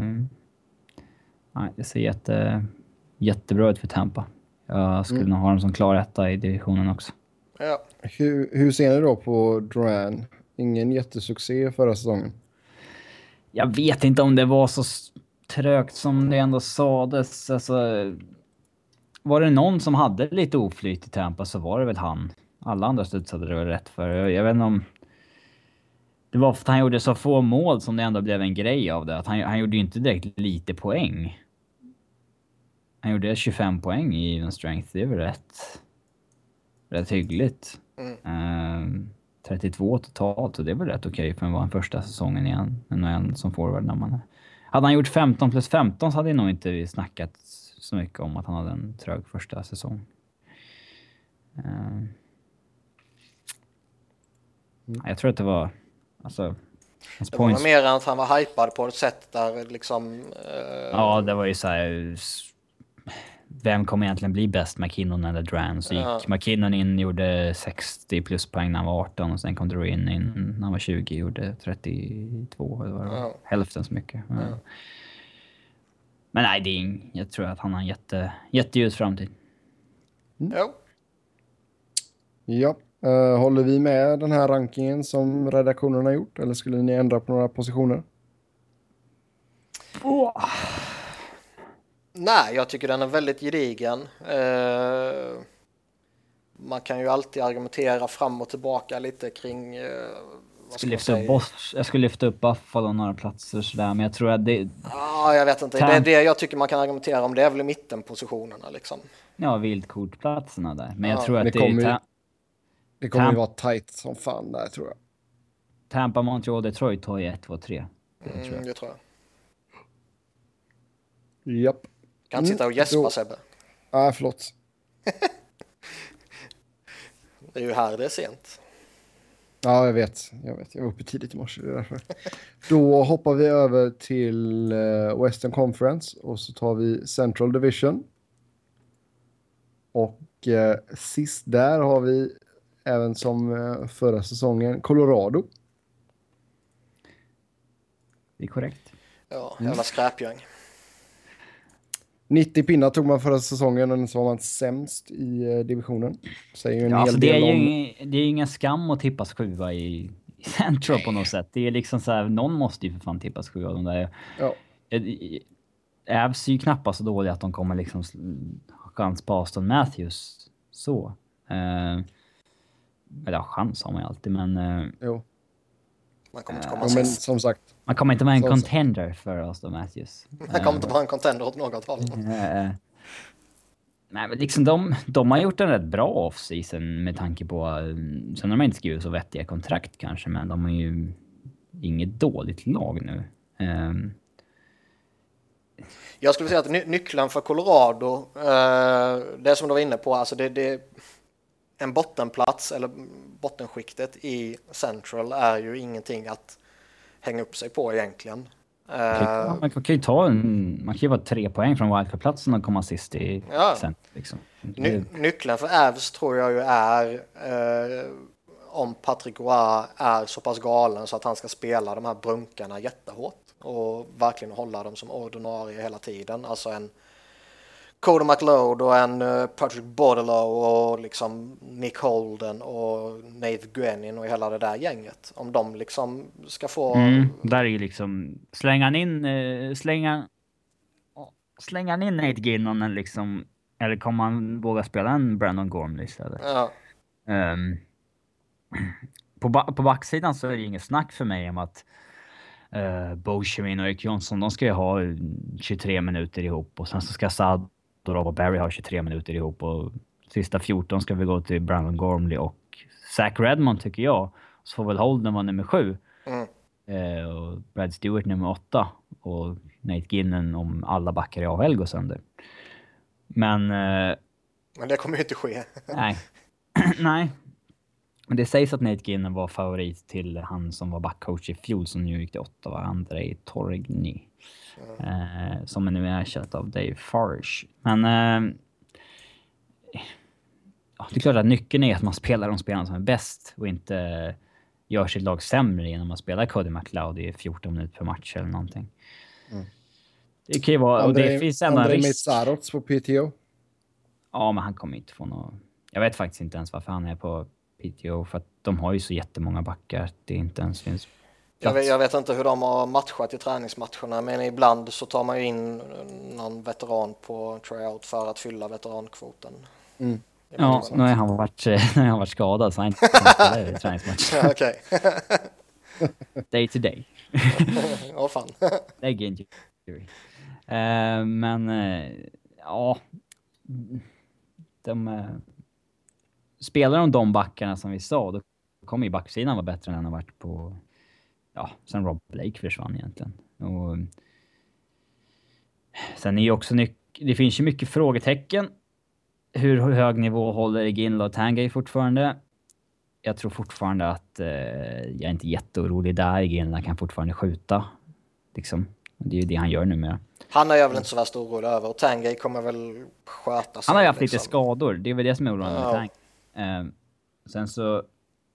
Sen hänger det med. Alltså, Grigorenko, gör han 10 poäng, blir vejvad och sen sticker till KHL eller gör han liksom 55 poäng? Han, ska ju, han har spelat in som andra center mellan eh, McKinnon och eh, Tangay nu och faktiskt varit typ bästa spelaren på hela campen. Så att... Eh, vad händer där? Och McKinnon, är han liksom en 90-poängsspelare i år eller är han 50 poäng? Det, det är mycket oklart. Karl Söderberg ska bli intressant att följa också. Vi pratade lite om honom, eh, oh. både när vi pratade om hans framtid och både efter traden och kontraktet och just se om han kan steppa upp eh, till de nya förväntningarna som kommer med ett nytt välbetalt kontrakt. Mm. Ja, framförallt i och med att han hade lite svårt att ta den här andra centerrollen i Boston även när platsen blev eh, öppen liksom. Mm. Uh, ja, han har ju spelat med Landeskog på varenda träning och varenda match, så att han kommer väl eh, få bära Kalle lite. Uh, ja, alltså de, laget är ju bättre än på länge liksom på pappret. Det man oroas för, det är väl eh, dels kontrakten de har skrivit att de inte kommer att vara så bra eh, på lång tid, men det, det har inget med den här säsongen att göra. Men är det något orosmoment den här säsongen så är det väl att de inte har någon tvåvägscenter kvar liksom det närmsta de kommer nu än Carl Söderberg. När man tidigare mm. år haft, haft en O'Reilly eller eh, liksom både O'Reilly och Stasny. Och, uh, uh, har du kollat ja. mycket på campen? Nej, det, det går inte att se någonting. De är radiosänder inte ens matchen. Uh, okay. oh, fan. Jag tänkte kolla om du hade någon pejl på rantarna. Ja, alltså han har ju spelat eh, med de bästa NHL-spelarna hela tiden. Och det mm. verkar ju inte alls som att han ska till Finland i alla fall. Mm. Och han är ju så pass gammal så han får ju spela i AHL. Så att... Uh, ja, det blir antingen det eller NHL. Jag tror fan han börjar i NHL med tanke på att de... De har spelat han så mycket och med, med så bra spelare så att... Uh, ja. Mm.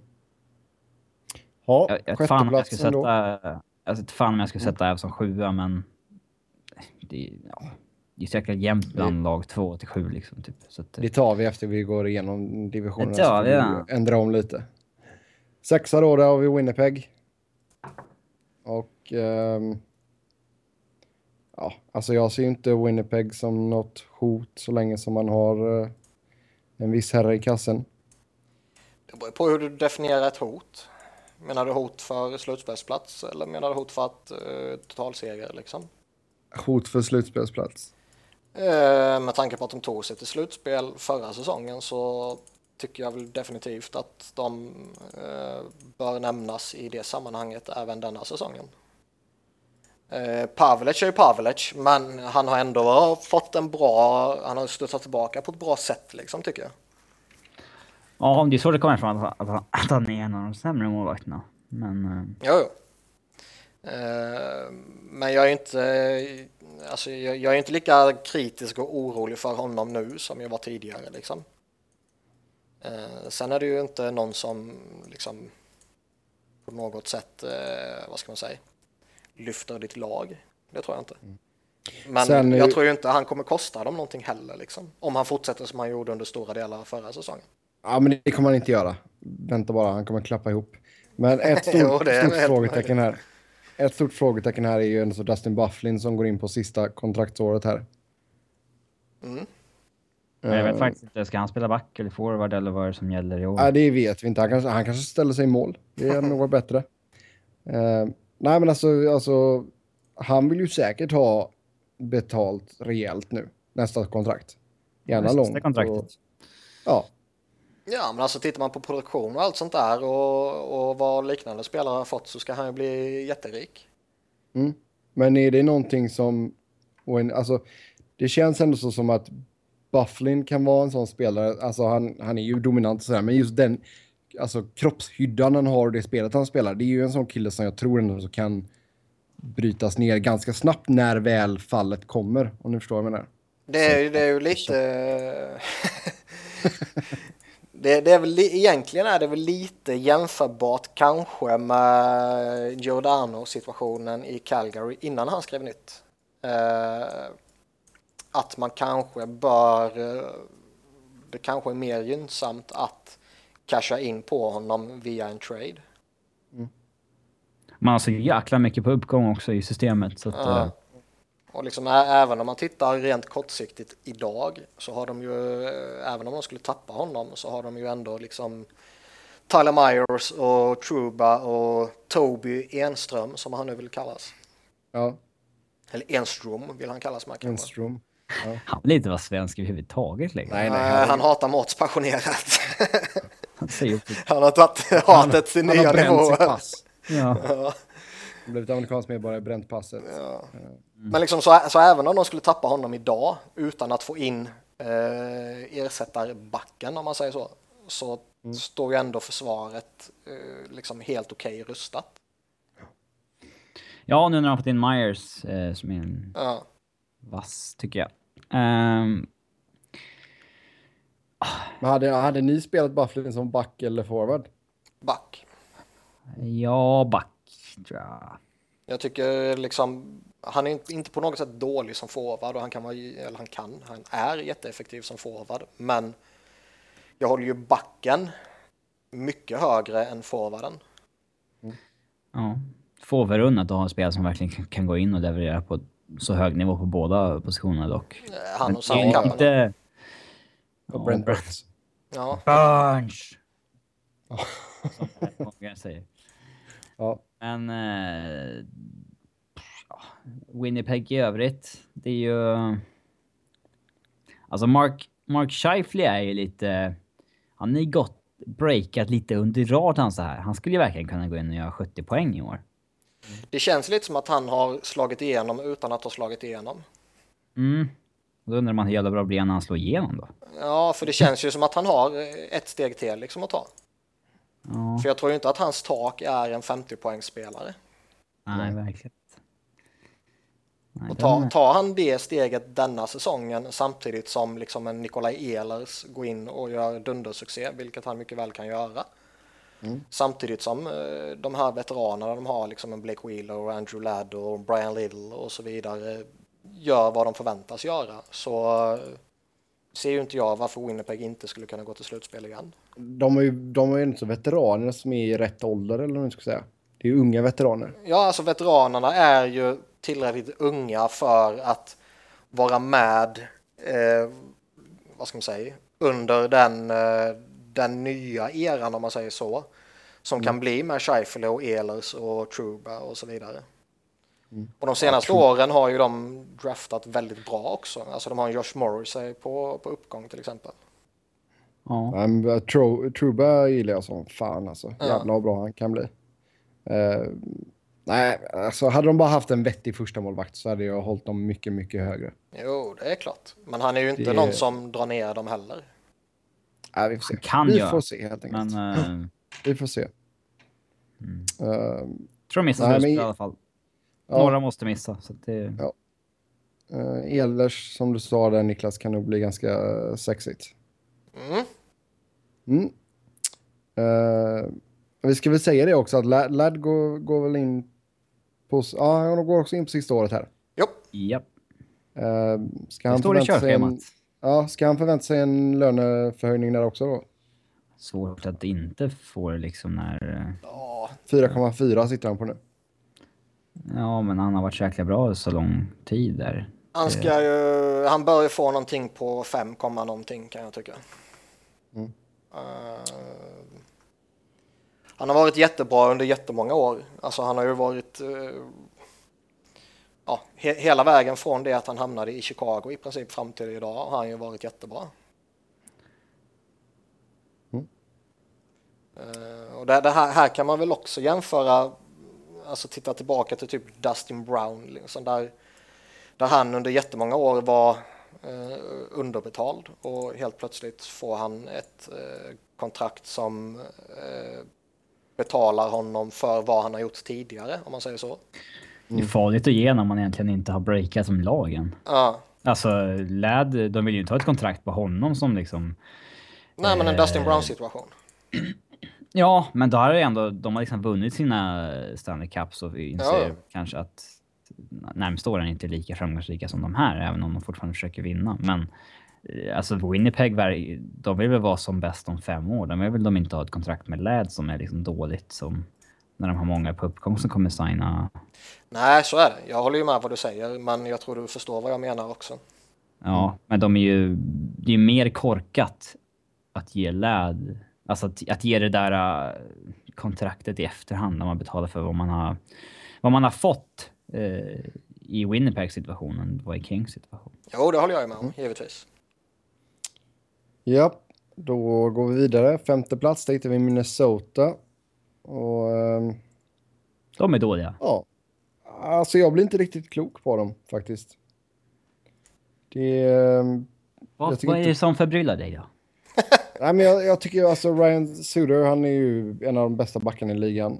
Men Mm, man, han man gammal. Ja, men han, ja, absolut. Han börjar visa lite mileage med tanke på att man har spelat honom liksom De spelar honom ju korkat mycket. Ja, man spelar Ja. honom allt för mycket, allt för ofta. Och sen eh, Ja. förutom honom så... Nu Alltså, börjar han brytas ner och han har tio år kvar på kontraktet. Ja, nej men alltså Br- Brodin jättebra, missförstå mig rätt, men alltså det... Han producerar ju inte, så att det är svårt att... Nej, Men visst, han är bra. jag har li, eh, lite frågetecken där på vem som ska spotta in poängen från blå linjen. Spurgeon är ju duktig och Ja. Scandella håller ju Niklas väldigt högt. Jag tycker backbesättningen generellt är stabil liksom. Ryan Jo. Suter, eh, som sagt, han... eh, Alltså, jag, jag tror man skulle få ut så mycket mer av honom om man skulle spela honom mindre. Mm. Eh, Absolut. han har ju spelat CP mycket de senaste åren och eh, det är ju alltså minskar man honom, hans speltid från eh, alltså med två, tre, fyra minuter per match så sparar man ju in hur många matcher som helst om man jämför liksom eh, vad, vad ska man säga, om man jämför med 24 minuters speltid jämfört med 28 minuters speltid över en hel säsong är ju flera matchers extra. Ja, Grej. Och sen, eh, alltså, han har ju spelat så mycket att tittar man på så här hero charts och sånt där med produktionen från hans tid i Minnesota så är det liksom det är under bottom pairing nivå med poängen för att han spelar så mycket med istid att han måste göra liksom så här 60-70 poäng för att det ska liksom... För liksom i, i den bästa av världar så vill man ju spela dina toppbackar under säsongen eller under grundserien alltså. Eh, 22-23. ja, 22, 23, 24 liksom. Eh, så för uppåt 30 att, ja, för att liksom maxa upp i ett slutspel. Eh, Men det är jävligt svårt att spela din bästa back 28-29 minuter under grundserien och sen maxa upp i ett slutspel. Ja, Ja, nu har han väl 35 ändå- sen. Ja.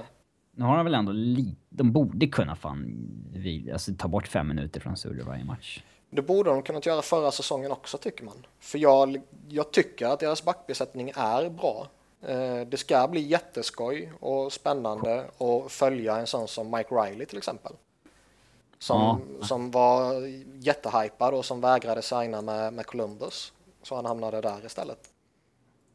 Ja. Liksom Madamba tror jag kommer bli duktig och Brodin som ni var inne på är ju jättegedigen. Sen behöver han väl börja göra lite poäng för att ta eh, nästa steg så att säga. Spurgeon Scandella tycker jag är bra spelare för ett andra par bakom en Suder och Brodin liksom.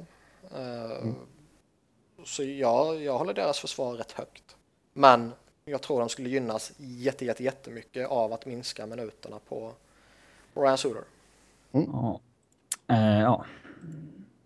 Om vi tittar på forwardsidan då.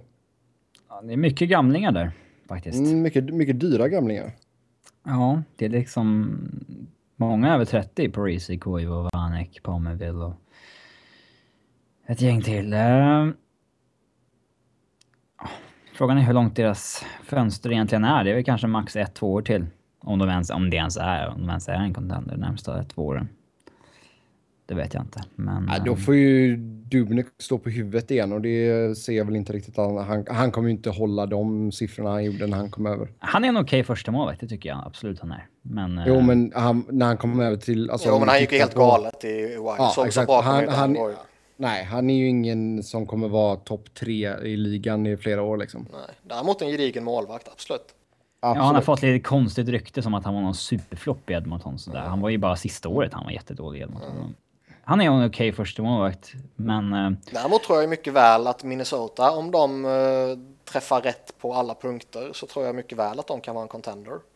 Då ska ju Granlund och Coyle och de ta ett jävla steg nu. Jo, men det är det jag säger, de träffar rätt på alla punkter. Liksom Granlund blir den där centern, han behöver ju ta nästa steg och Charlie Coyle behöver väl också ta nästa steg liksom. Och Mikko Koivu på något sätt behöver väl studsa tillbaka då också liksom. Mm. Eh, Zach Parise är väl fortfarande på en så pass hög nivå så att man inte behöver oroa sig för honom ur ett kortsiktigt perspektiv. Eh, Nej, Vanek behöver väl långsiktigt så absolut, men eh, om vi pratar liksom fönstret de närmsta åren så, så tycker jag väl inte man behöver oroa sig för Parise. Nej, det ska bli intressant nu, nu när han är över 30 och sådär. Det, han, ja, han blir intressant att följa varje säsong och se ifall han liksom börjar Decline. ner lite Ja. liksom. Men är det en kille som om ni tror, alltså, eller det kanske är... Jag vet inte, jag börjar fundera lite på det här med expansionlagen och sådär och spelare som man kommer skydda och inte skydda. Det beror nog på jävligt mycket hur han presterar tills dess. Ja. Mm. Men visst, Nej, bör, börjar han bryta sönder och han börjar tappa av och han inte är mer än en, liksom gör 17 mål eller någonting. Då är det givetvis eh, jätteaktuellt att han kanske inte skyddas. 7,5, 10 år till. Den, Vad ser vi mer i Minnesotas pipeline? Alltså, vi, ni snackar ju om Coil och snackar om Granlund och sådär. Vad, vad finns det mer för spännande namn som kan komma, så, komma upp här i, inom en hyfsat snar framtid? Fan, det finns något i år sådär, men... På sikt så tror jag ju att Eriksson Ek kan bli helt okej liksom. Jag vet jag har inte sett så mycket av honom. Jag, Men eh, han, han blir väl inte den här liksom, mm, vad ska man säga, radarpartnern till Granlund. nej, jag tror inte. Nej, men det, deras... Deras fönster är nu, oavsett hur stort det, det är, så det är, nu, det är nu de ska ta det, om de ska ta det. Ja. Yes. Sen eh, plats fyra, då hittar vi Dallas. Och eh, räcker de eh, grejerna man gjorde under offseason här nu för att man ska bli eh, slagkraftiga? Eh, den där backsidan kanske inte håller för att ta ett lag till slutspel i Central. Men eh, jag tycker inte Jim Neal har gjort något fel här. Alltså det är ju inte... Alltså grejen är att de, de, de var ju inte jättemånga poäng ifrån slutspelet och de verkligen pissade in mål. De tappade ju mycket att målvaktsspelet inte var bra i fjol. Lehtonen var inte på topp och eh, de hade problem med backup-målvakterna den här säsongen. Och, ja. eh, ja. Men de har, de har liksom, jag menar de, de, var inte jättelångt ifrån slutspel i fjol. De är ett av ligans målgladaste lag och de har blivit ännu bättre. Alltså Patrick mm. Sharp är en jättevärvning för dem. Uh, man får inte glömma att de får tillbaka en Turskin från skada. Ja, uh, det vet är inte ju... vad man har honom men... Nej, men jag menar för att prata lite Arsene Wenger så är det lite som ett nyförvärv. uh, Johnny Odoja tror jag kommer exponeras i Dallas på ett sätt som han inte gjorde i Chicago, men han är ju fortfarande en väldigt duktig back. Ja, bättre vad, tror, vad tror du han kommer hamna i line-upen? Vad sa du? Med Klingberg. Vem han spelar med? Ja, liksom kommer han vara topp fyra? Ja. ja. Han, Klingberg, Goligoski och Demers är topp fyra. Inget snack. Mm. Och det är alltså bättre att ta in Doje och då än att inte ta in någonting där tycker jag. Um, ja. Uh, sen är det ju bra att de inte lastar upp något stort på kontrakt på någon sämre back för att de har en del killar på uppgång bakom som de inte riktigt vet hur bra de kommer bli. Um, mm. Så att... Uh, så det är en jäkligt unik situation det här med två först, alltså Lehtonen och Niemi som... Ja, vad blir det 50-50 rätt ner på mitten där eller? Ja, jag vet inte, den... Spontana känslan som, är väl... Den som tar jobbet får det fan. Typ. Ja, jag, jag, tror man kommer varva rätt bra under grundserien för att kanske framåt slutspelet försöka sätta den som har spelat bäst. Mm. Och jag har väl liksom, har, har man två så pass duktiga målvakter som de ändå är i grunden. Eh, sen kan man givetvis väga in föregående säsong och, och så vidare och att eh, Lehtonen kanske kostar lite mycket och så vidare. Men i grunden så är det ändå två fullt kompetenta målvakter. Har man råd så varför inte ha bägge två? Liksom? Ja, och liksom kan man då hitta en situation där man hela tiden lyckas eh, liksom hålla den, vad säger man, den i bäst dagsform eh, mellan stolparna. Så kan det vara guld värt ju. Mm. Korrekt. Ja, jag tror du slipper ju den situationen man hade förra året att du spelar Lehtonen tills han går på knäna och sen kastar du in en han backup som är helt värdelös. Nej. Nej, men alltså grejen var att han var ju, de var ju tvungna att spela honom för även en dålig Lehtonen var ju bättre än en Lindbäck liksom. Mm. Mm. Ja, som gammal innebandymålvakt skulle nästan varit bättre än Lindbäck. Har du stått i innebandy? Ja. Jag med. Jag var grym. Jag med. Um, nej, men alltså som du säger där Niklas, man är ju målglada och jag menar, Seigin kommer ju vara bra, det vet vi ju. Och jag tycker ja, forwardsidan, alltså, ser, forwardsidan ser bra ut. Deras topp 6 ser ju jättebra ut och sen mm. eh, spetsa på med liksom en Cody Eakin och så vidare underifrån. Så jag menar forwardsbesättningen är jag väl inte orolig över på det sättet. Uh, jag, jag, tror de kommer alltså, fortsätta spruta in mål. Uh, ben Sagan, uh, de börjar ju nästan nå Perry Getzlaff-status att de kan bära en forwardsbesättning själva liksom. Ja, och liksom har du då Patrick Sharp och Jason Spetsa och, och så vidare som secondary scoring så är det ett jävla lyxproblem liksom. Mm. Ja, forwardsidan är riktigt, den är vass tycker jag. Mm. Ja, då går vi vidare till Nashville som vi har på tredje plats. Smashville. Kan man göra om det man gjorde i fjol? Man tappade ju lite på slutet där under grundserien, men uh, gick som tåget förutom det. Jag tror man tar ett litet kliv tillbaka, men det är ändå svårt att blunda för att de, de har NHLs bästa backsida. Och de har en topp 5 målvakt i ligan. Uh, men visst, de kommer ju sist i divisionen om Rinne går sönder. Mm. Ja, ja så är det alltså Mycket hänger ju på Pekka. Men mm. så kan man ju säga om många målvakter och många lag. Ja, men i vissa fall är det tydligare än andra. Jo, givetvis. Men... Uh... De har ingen bra tvåa. Nej, nej, inte alls. Men uh, jag, jag, tycker ändå det är svårt att, att säga riktigt var man har dem. Uh, det är ju inget snack om saken om att Pekarina är en fantastisk målvakt och det är inget snack om saken att de har en en väldigt bra backbesättning liksom. Där de egentligen inte behöver oroa sig ett dugg. Eh, sen tycker jag fortfarande det är svårt att avgöra var deras forwardsbesättning står. Eh, James Neal är lite frågetecken om, det är lite frågetecken kring eh, Mike Ribeiro, det är lite frågetecken kring Filip Forsberg om han fortsätter eller den här klassiska eh, lilla steget tillbaka och så vidare. Och, Ja, de har en forwardsida som har potential att vara den minst producerande i eh, NHL också. ja, exakt. Eller ja, alltså efter Arizona. Jo, men det, det är ju givet ju. Och Devils.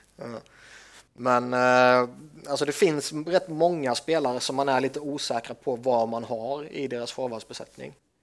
Eh,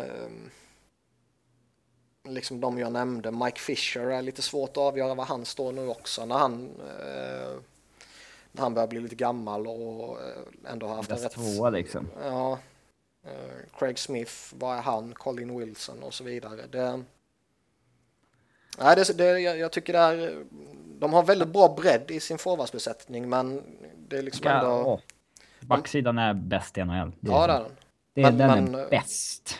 De är, jag tror ändå de är väldigt beroende av att väldigt många forwards går väldigt bra. Lite som det var förra säsongen. Ja. Men ja. Sen tror jag de har en defensiv och alltså målvakt och backbesättning som ändå kommer ta dem till slutspel. Ja, ja, absolut. Nej, det är... Det är ett lag som man... eh, Jag tror det, det antingen kommer det gå riktigt, riktigt bra eller så kommer det gå riktigt, riktigt dåligt. Vad menar man egentligen när man säger det? Man har inget vettigt att säga så man slänger ut sig en klyscha. Nej, men alltså säger antingen, antingen så kommer man topp tre Vad eller så kommer du kännetecknar, näst men vad liksom. kännetecknar ett sånt lag?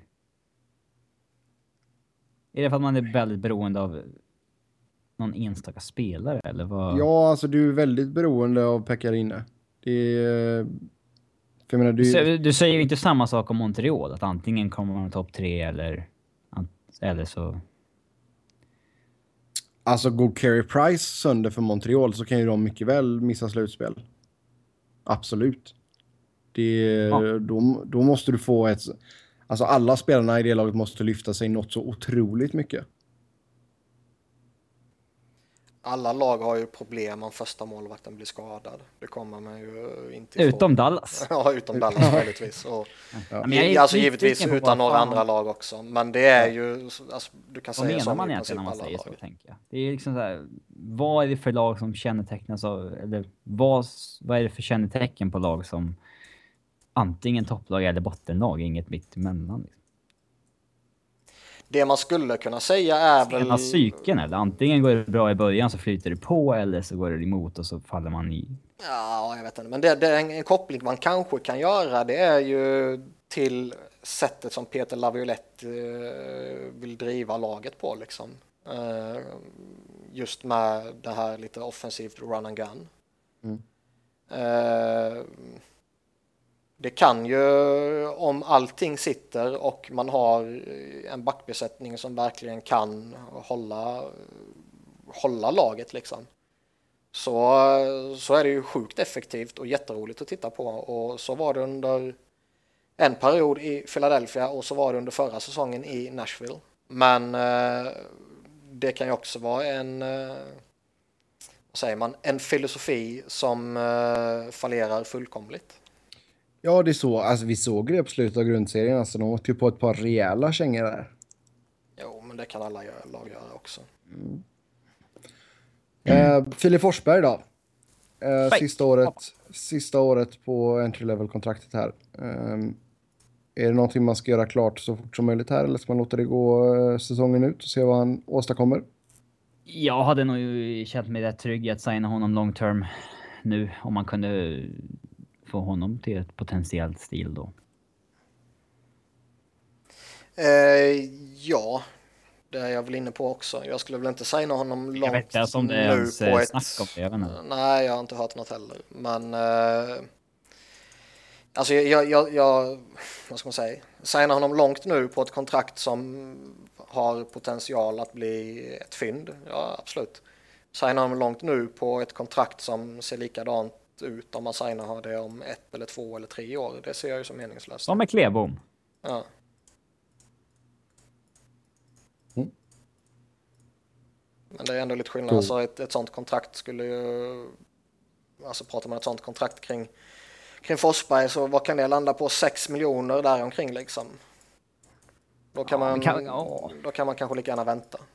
Ja, men kan man få honom att signa så här sex år på 5,25 eller någonting? Mm. Ja, Ja, då har det ju sett bra ut. Andra platsen då, där har vi eh, St. Louis Blues. Ja, det har vi. det är... Eh, vad ska man säga? Det, det är en intressant situation där det finns många eh, spännande saker att följa liksom. Eh, De, det var väl ett av de få lagen som faktiskt blev lite sämre efter sina off-season moves tycker jag. Det här de gjorde med Oshie och det. ja, den uh, traden förlorade de ju. Ja, och där... De har inte förbättrat sin målvaktssida på något sätt. Jag tycker faktiskt att Bowmeister började visa lite ålderstecken i fjol. Ehm, Mm. Så det är lite upp till eh, Peter Angelo att gå upp på den nivån han var typ på- för ett, två, tre år sedan. För han hade ju lite dipp i fjol också. Ja, han och Shattenkirk måste ju liksom vara bäst. Mm. Eh, det ska bli intressant att följa liksom vad som händer med en David Backes också. Ja, han ska väl eh, kickas ner lite. i. De har väl snackat om att sätta Stasny med Tarasenko nu. Ja, det var lite snack om att hiva ut Backes på, på högerkanten också. Mm. Eh, men jag menar, han, är- han går in på sista året. Han är liksom den ledande spelaren i laget och då menar jag inte sett till eh, målskytte och produktion, men alltså den som eh, ja, motorn på ett sätt så har han ju varit under många år.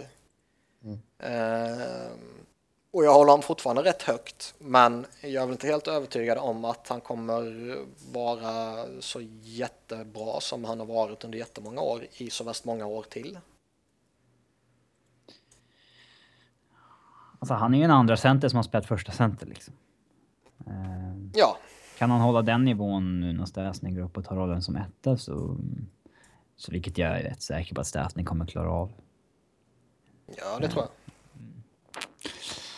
Men ändå Men det är ju liksom, grej, grejen där också. Jag menar, gå, alltså, ska man ge nytt till Backes efter den här säsongen? Får vi se efter den säsongen. ja han har ju inga Ja, man, ska problem inte signa, att... man ska inte signa nu. Nej, Inte- nej, han och, nej, nej, och inte i november heller liksom. Han måste man Eh, titta på hela säsongen och se liksom... Och se efter vad... Ja. Kommer han hålla? Hur många år kommer han hålla till? Vågar vi signa long term? Mm. Hur högt vågar vi gå? Eh, Så att, eh, nej. Där är det bara att gå in i säsongen som det är tycker jag. Men det ska bli vansinnigt intressant att se Tarasenko i år, för han har ju liksom potential att vinna poängligan. Och Sebbe har ju redan rapporterat om att han har gått upp i vikt. Eh, Ja.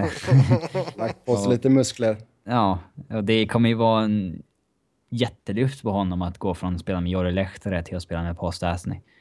Så det ska bli extremt intressant att se honom. Det kan ju faktiskt bli en 50 målsäsong eller någonting. Ja, sen är det alltid spännande att följa spelare som precis har skrivit det här liksom stora kontraktet. Så är det. Mm. Hur man hanterar ja. det. För det kommer ju nya krav, det kommer nya förväntningar och liksom eh, eh, det är ju inte alla som hanterar det jättebra.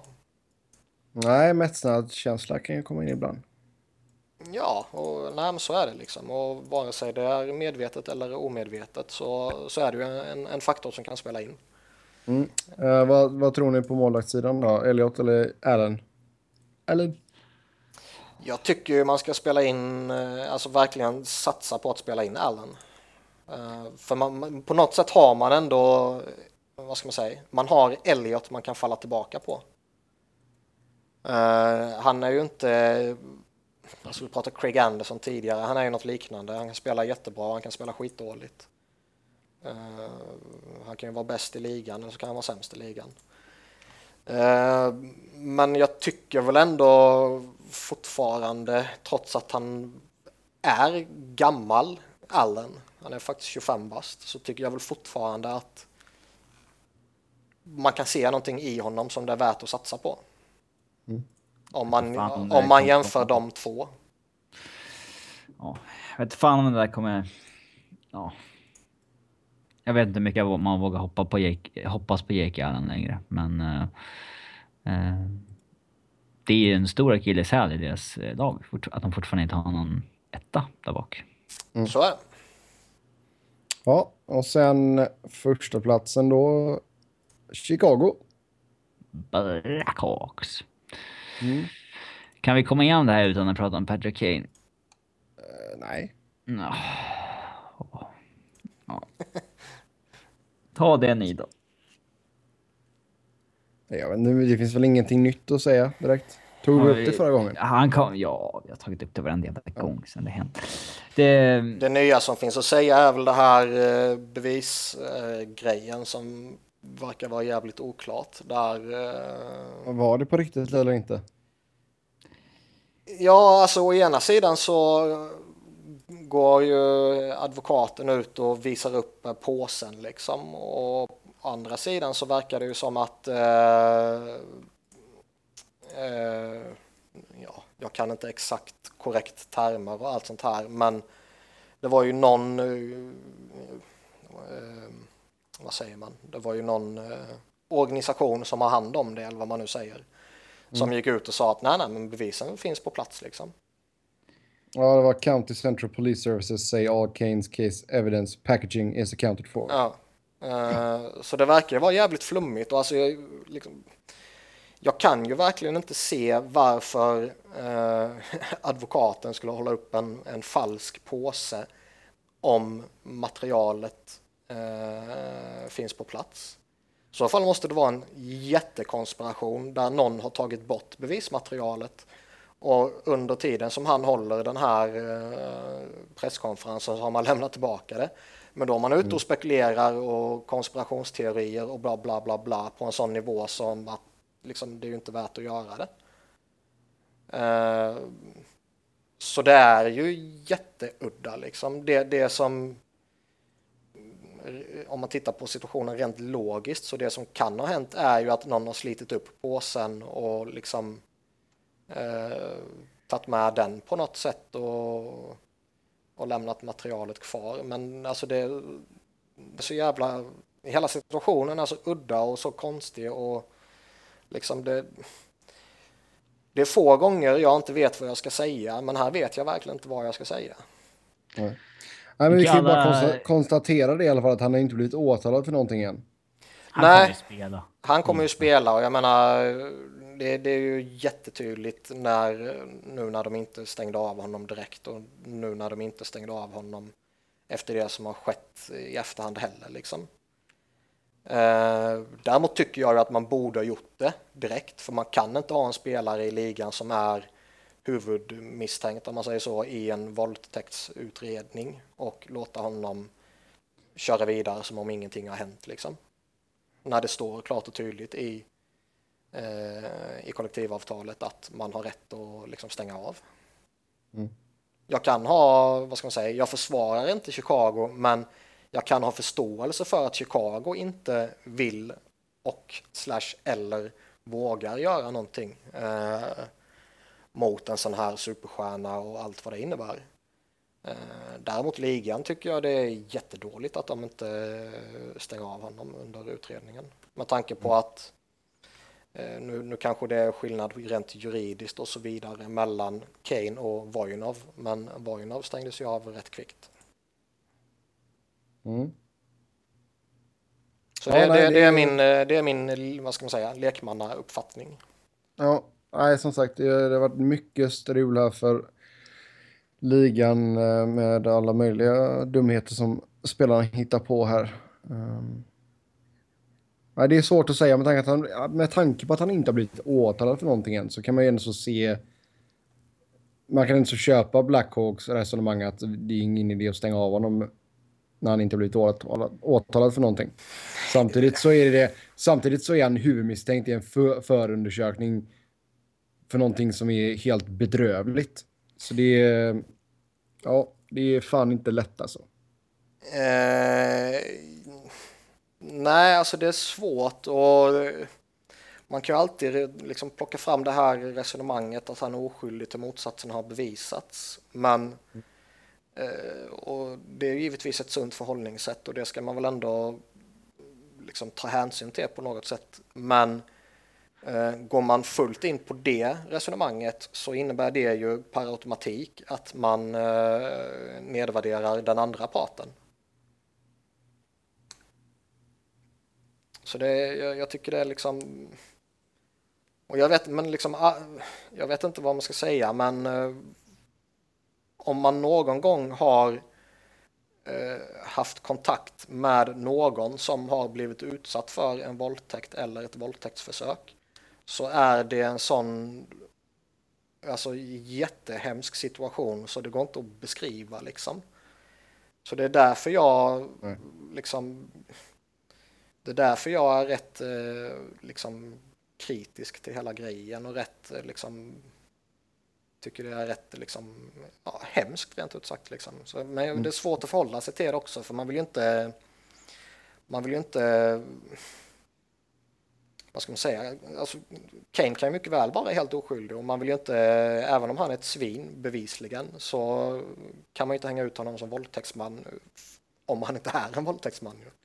Nej, nej men alltså det gör vi, alltså det, det är som du säger, det är en jäkligt känslig situation och, och jag menar, vi har sett det för jag menar, tänker tillbaka på Kobe Bryant-grejen till exempel liksom. Då, ja, nu nämner du saker vi inte har någon som helst koll på.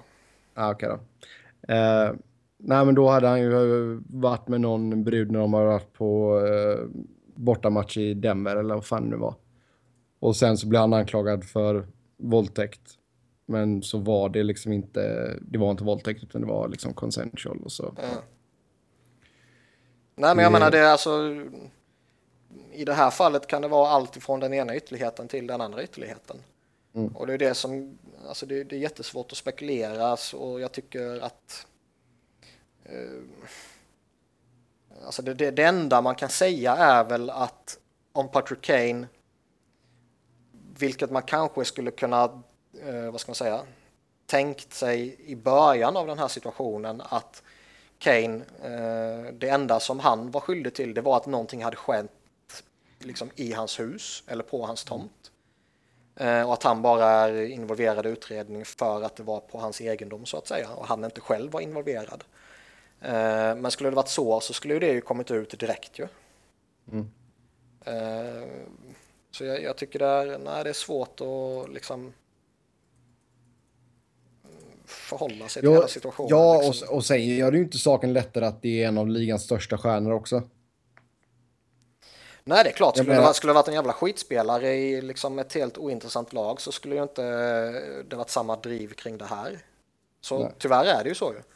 Uh, nu är det ju en av ligans bästa spelare och liksom, vad ska man säga, ett, ett affischnamn för hela NHL och för hela uh, amerikanska hockeyn liksom. Mm. Så det är klart att det gör ju det ännu större. Ja. Uh, vi släpper Kane där och så går vi vidare och så tittar vi då. Blackhawks har ju ännu en gång blivit tvungna att uh, göra en rokad i line-upen efter Cup-situationen då när man har vunnit Stanley Cup. Och hur tycker ni att laget ser ut just nu? Man har ju tappat en sån kille som till exempel då Jon Oduya, Patrick Sharp. Um, ska vi, vi börjar med backsidan gör vi. Hur tycker ni att backsidan ser ut just nu? Jag tycker ju fortfarande hela laget är slagkraftigt, men backbesättningen är väl på pappret snäppet sämre. För att de har gått från Adoya till Daly eller? Eh, ja, och för att eh, Rotsival är äldre. Och Keith är äldre och Seabrook är äldre. Ja, men där är det ju liksom... Ja, men de är äldre. Jo, men skillnaden mellan Keith i nu och för ett år sedan eller Seabrook eh, nu och för ett år sedan, den är ju... Många bäckar små. Ja, men den är ju ändå mer eller mindre obefintlig liksom. Eh, däremot ja. ett, ett år på en sån som Rotsival kan ju göra mycket faktiskt. Även om, som jag sa tidigare, jag liksom, ja, det är väl inget fel att signa honom. Det ska bli intressant mm. att se om Ville Pocka eller någon av dem kan kliva upp och ta en plats. Då blir deras backsitta bättre än i fjol, för i fjol hade de ju bara fyra backar. Mm. Hur har ni formerat backparen just nu? Ja... Jag skulle nog sätta Keith och Seabrook i varsin, uh, varsin Ja, Keith Hjalmarsson och eh, Daley Seabrook. Mm. Sen så är det svårt för oss att veta på campen hur vi hur mycket bättre än Van Riemsdyk har varit än en Rosivall och sådär. Eller om man ens har varit bättre. Liksom det... Ja, man vet ju inte. Helt plötsligt signar de upp uh, Komiski och Wisnowski till exempel. Mm. Alltså ser det helt annorlunda ut. Men just nu går Rundblad in som sjätteback. Ja, lätt. Det bör han ju kunna göra. Mm. Lätt. Forwardsidan ser ju jättespännande ut med tanke på... Mm, tidigare år har den ju sett jävligt beprövad ut. Nu är den jäkligt spännande med eh, två killar från Ryssland som vi inte riktigt vet vilken nivå de kommer hålla. Teravainen såklart och Marco Dano med jättepotential. Mm. Vilka exploderar, vilka gör inte och ja. Det. Alltså de, de har ju så pass många, vad ska jag säga, yngre och NHL-mässigt oprövade spelare. Alltså Panarin mm. och Tikhonov är väl kanske inte oprövade så sett, men i NHL får man väl ändå förhålla sig till det liksom på det sättet. Ja, det är många som levererat som dem i KHL och inte haft en suck i NHL. Ja, så liksom de två och sen Dan och Tervainen som du var inne på. Alltså alla kommer ju inte floppa. Minst en av Teravainen och Dano tror jag kommer göra sådana här 60 poäng typ. Ja, var jättebra. Och jag tror två eller tre av dem kommer vara jättebra liksom. Tassads plats. I, ja. den, det går inte att inte leverera då. Och liksom så länge de har sin core intakt och den coren fortsätter prestera på den nivån som de brukar prestera på så är ju laget fortfarande eh, oavsett vilka förändringar de gör egentligen eh, väldigt slagkraftigt. Det ska bli intressant att se Hossa. Mm. Hur gammal är han liksom? Jag tyckte han 36. fortfarande... Ja, men Jag tyckte fortfarande han såg bra ut förra säsongen och jag tror denna säsongen ska det väl inte vara några problem.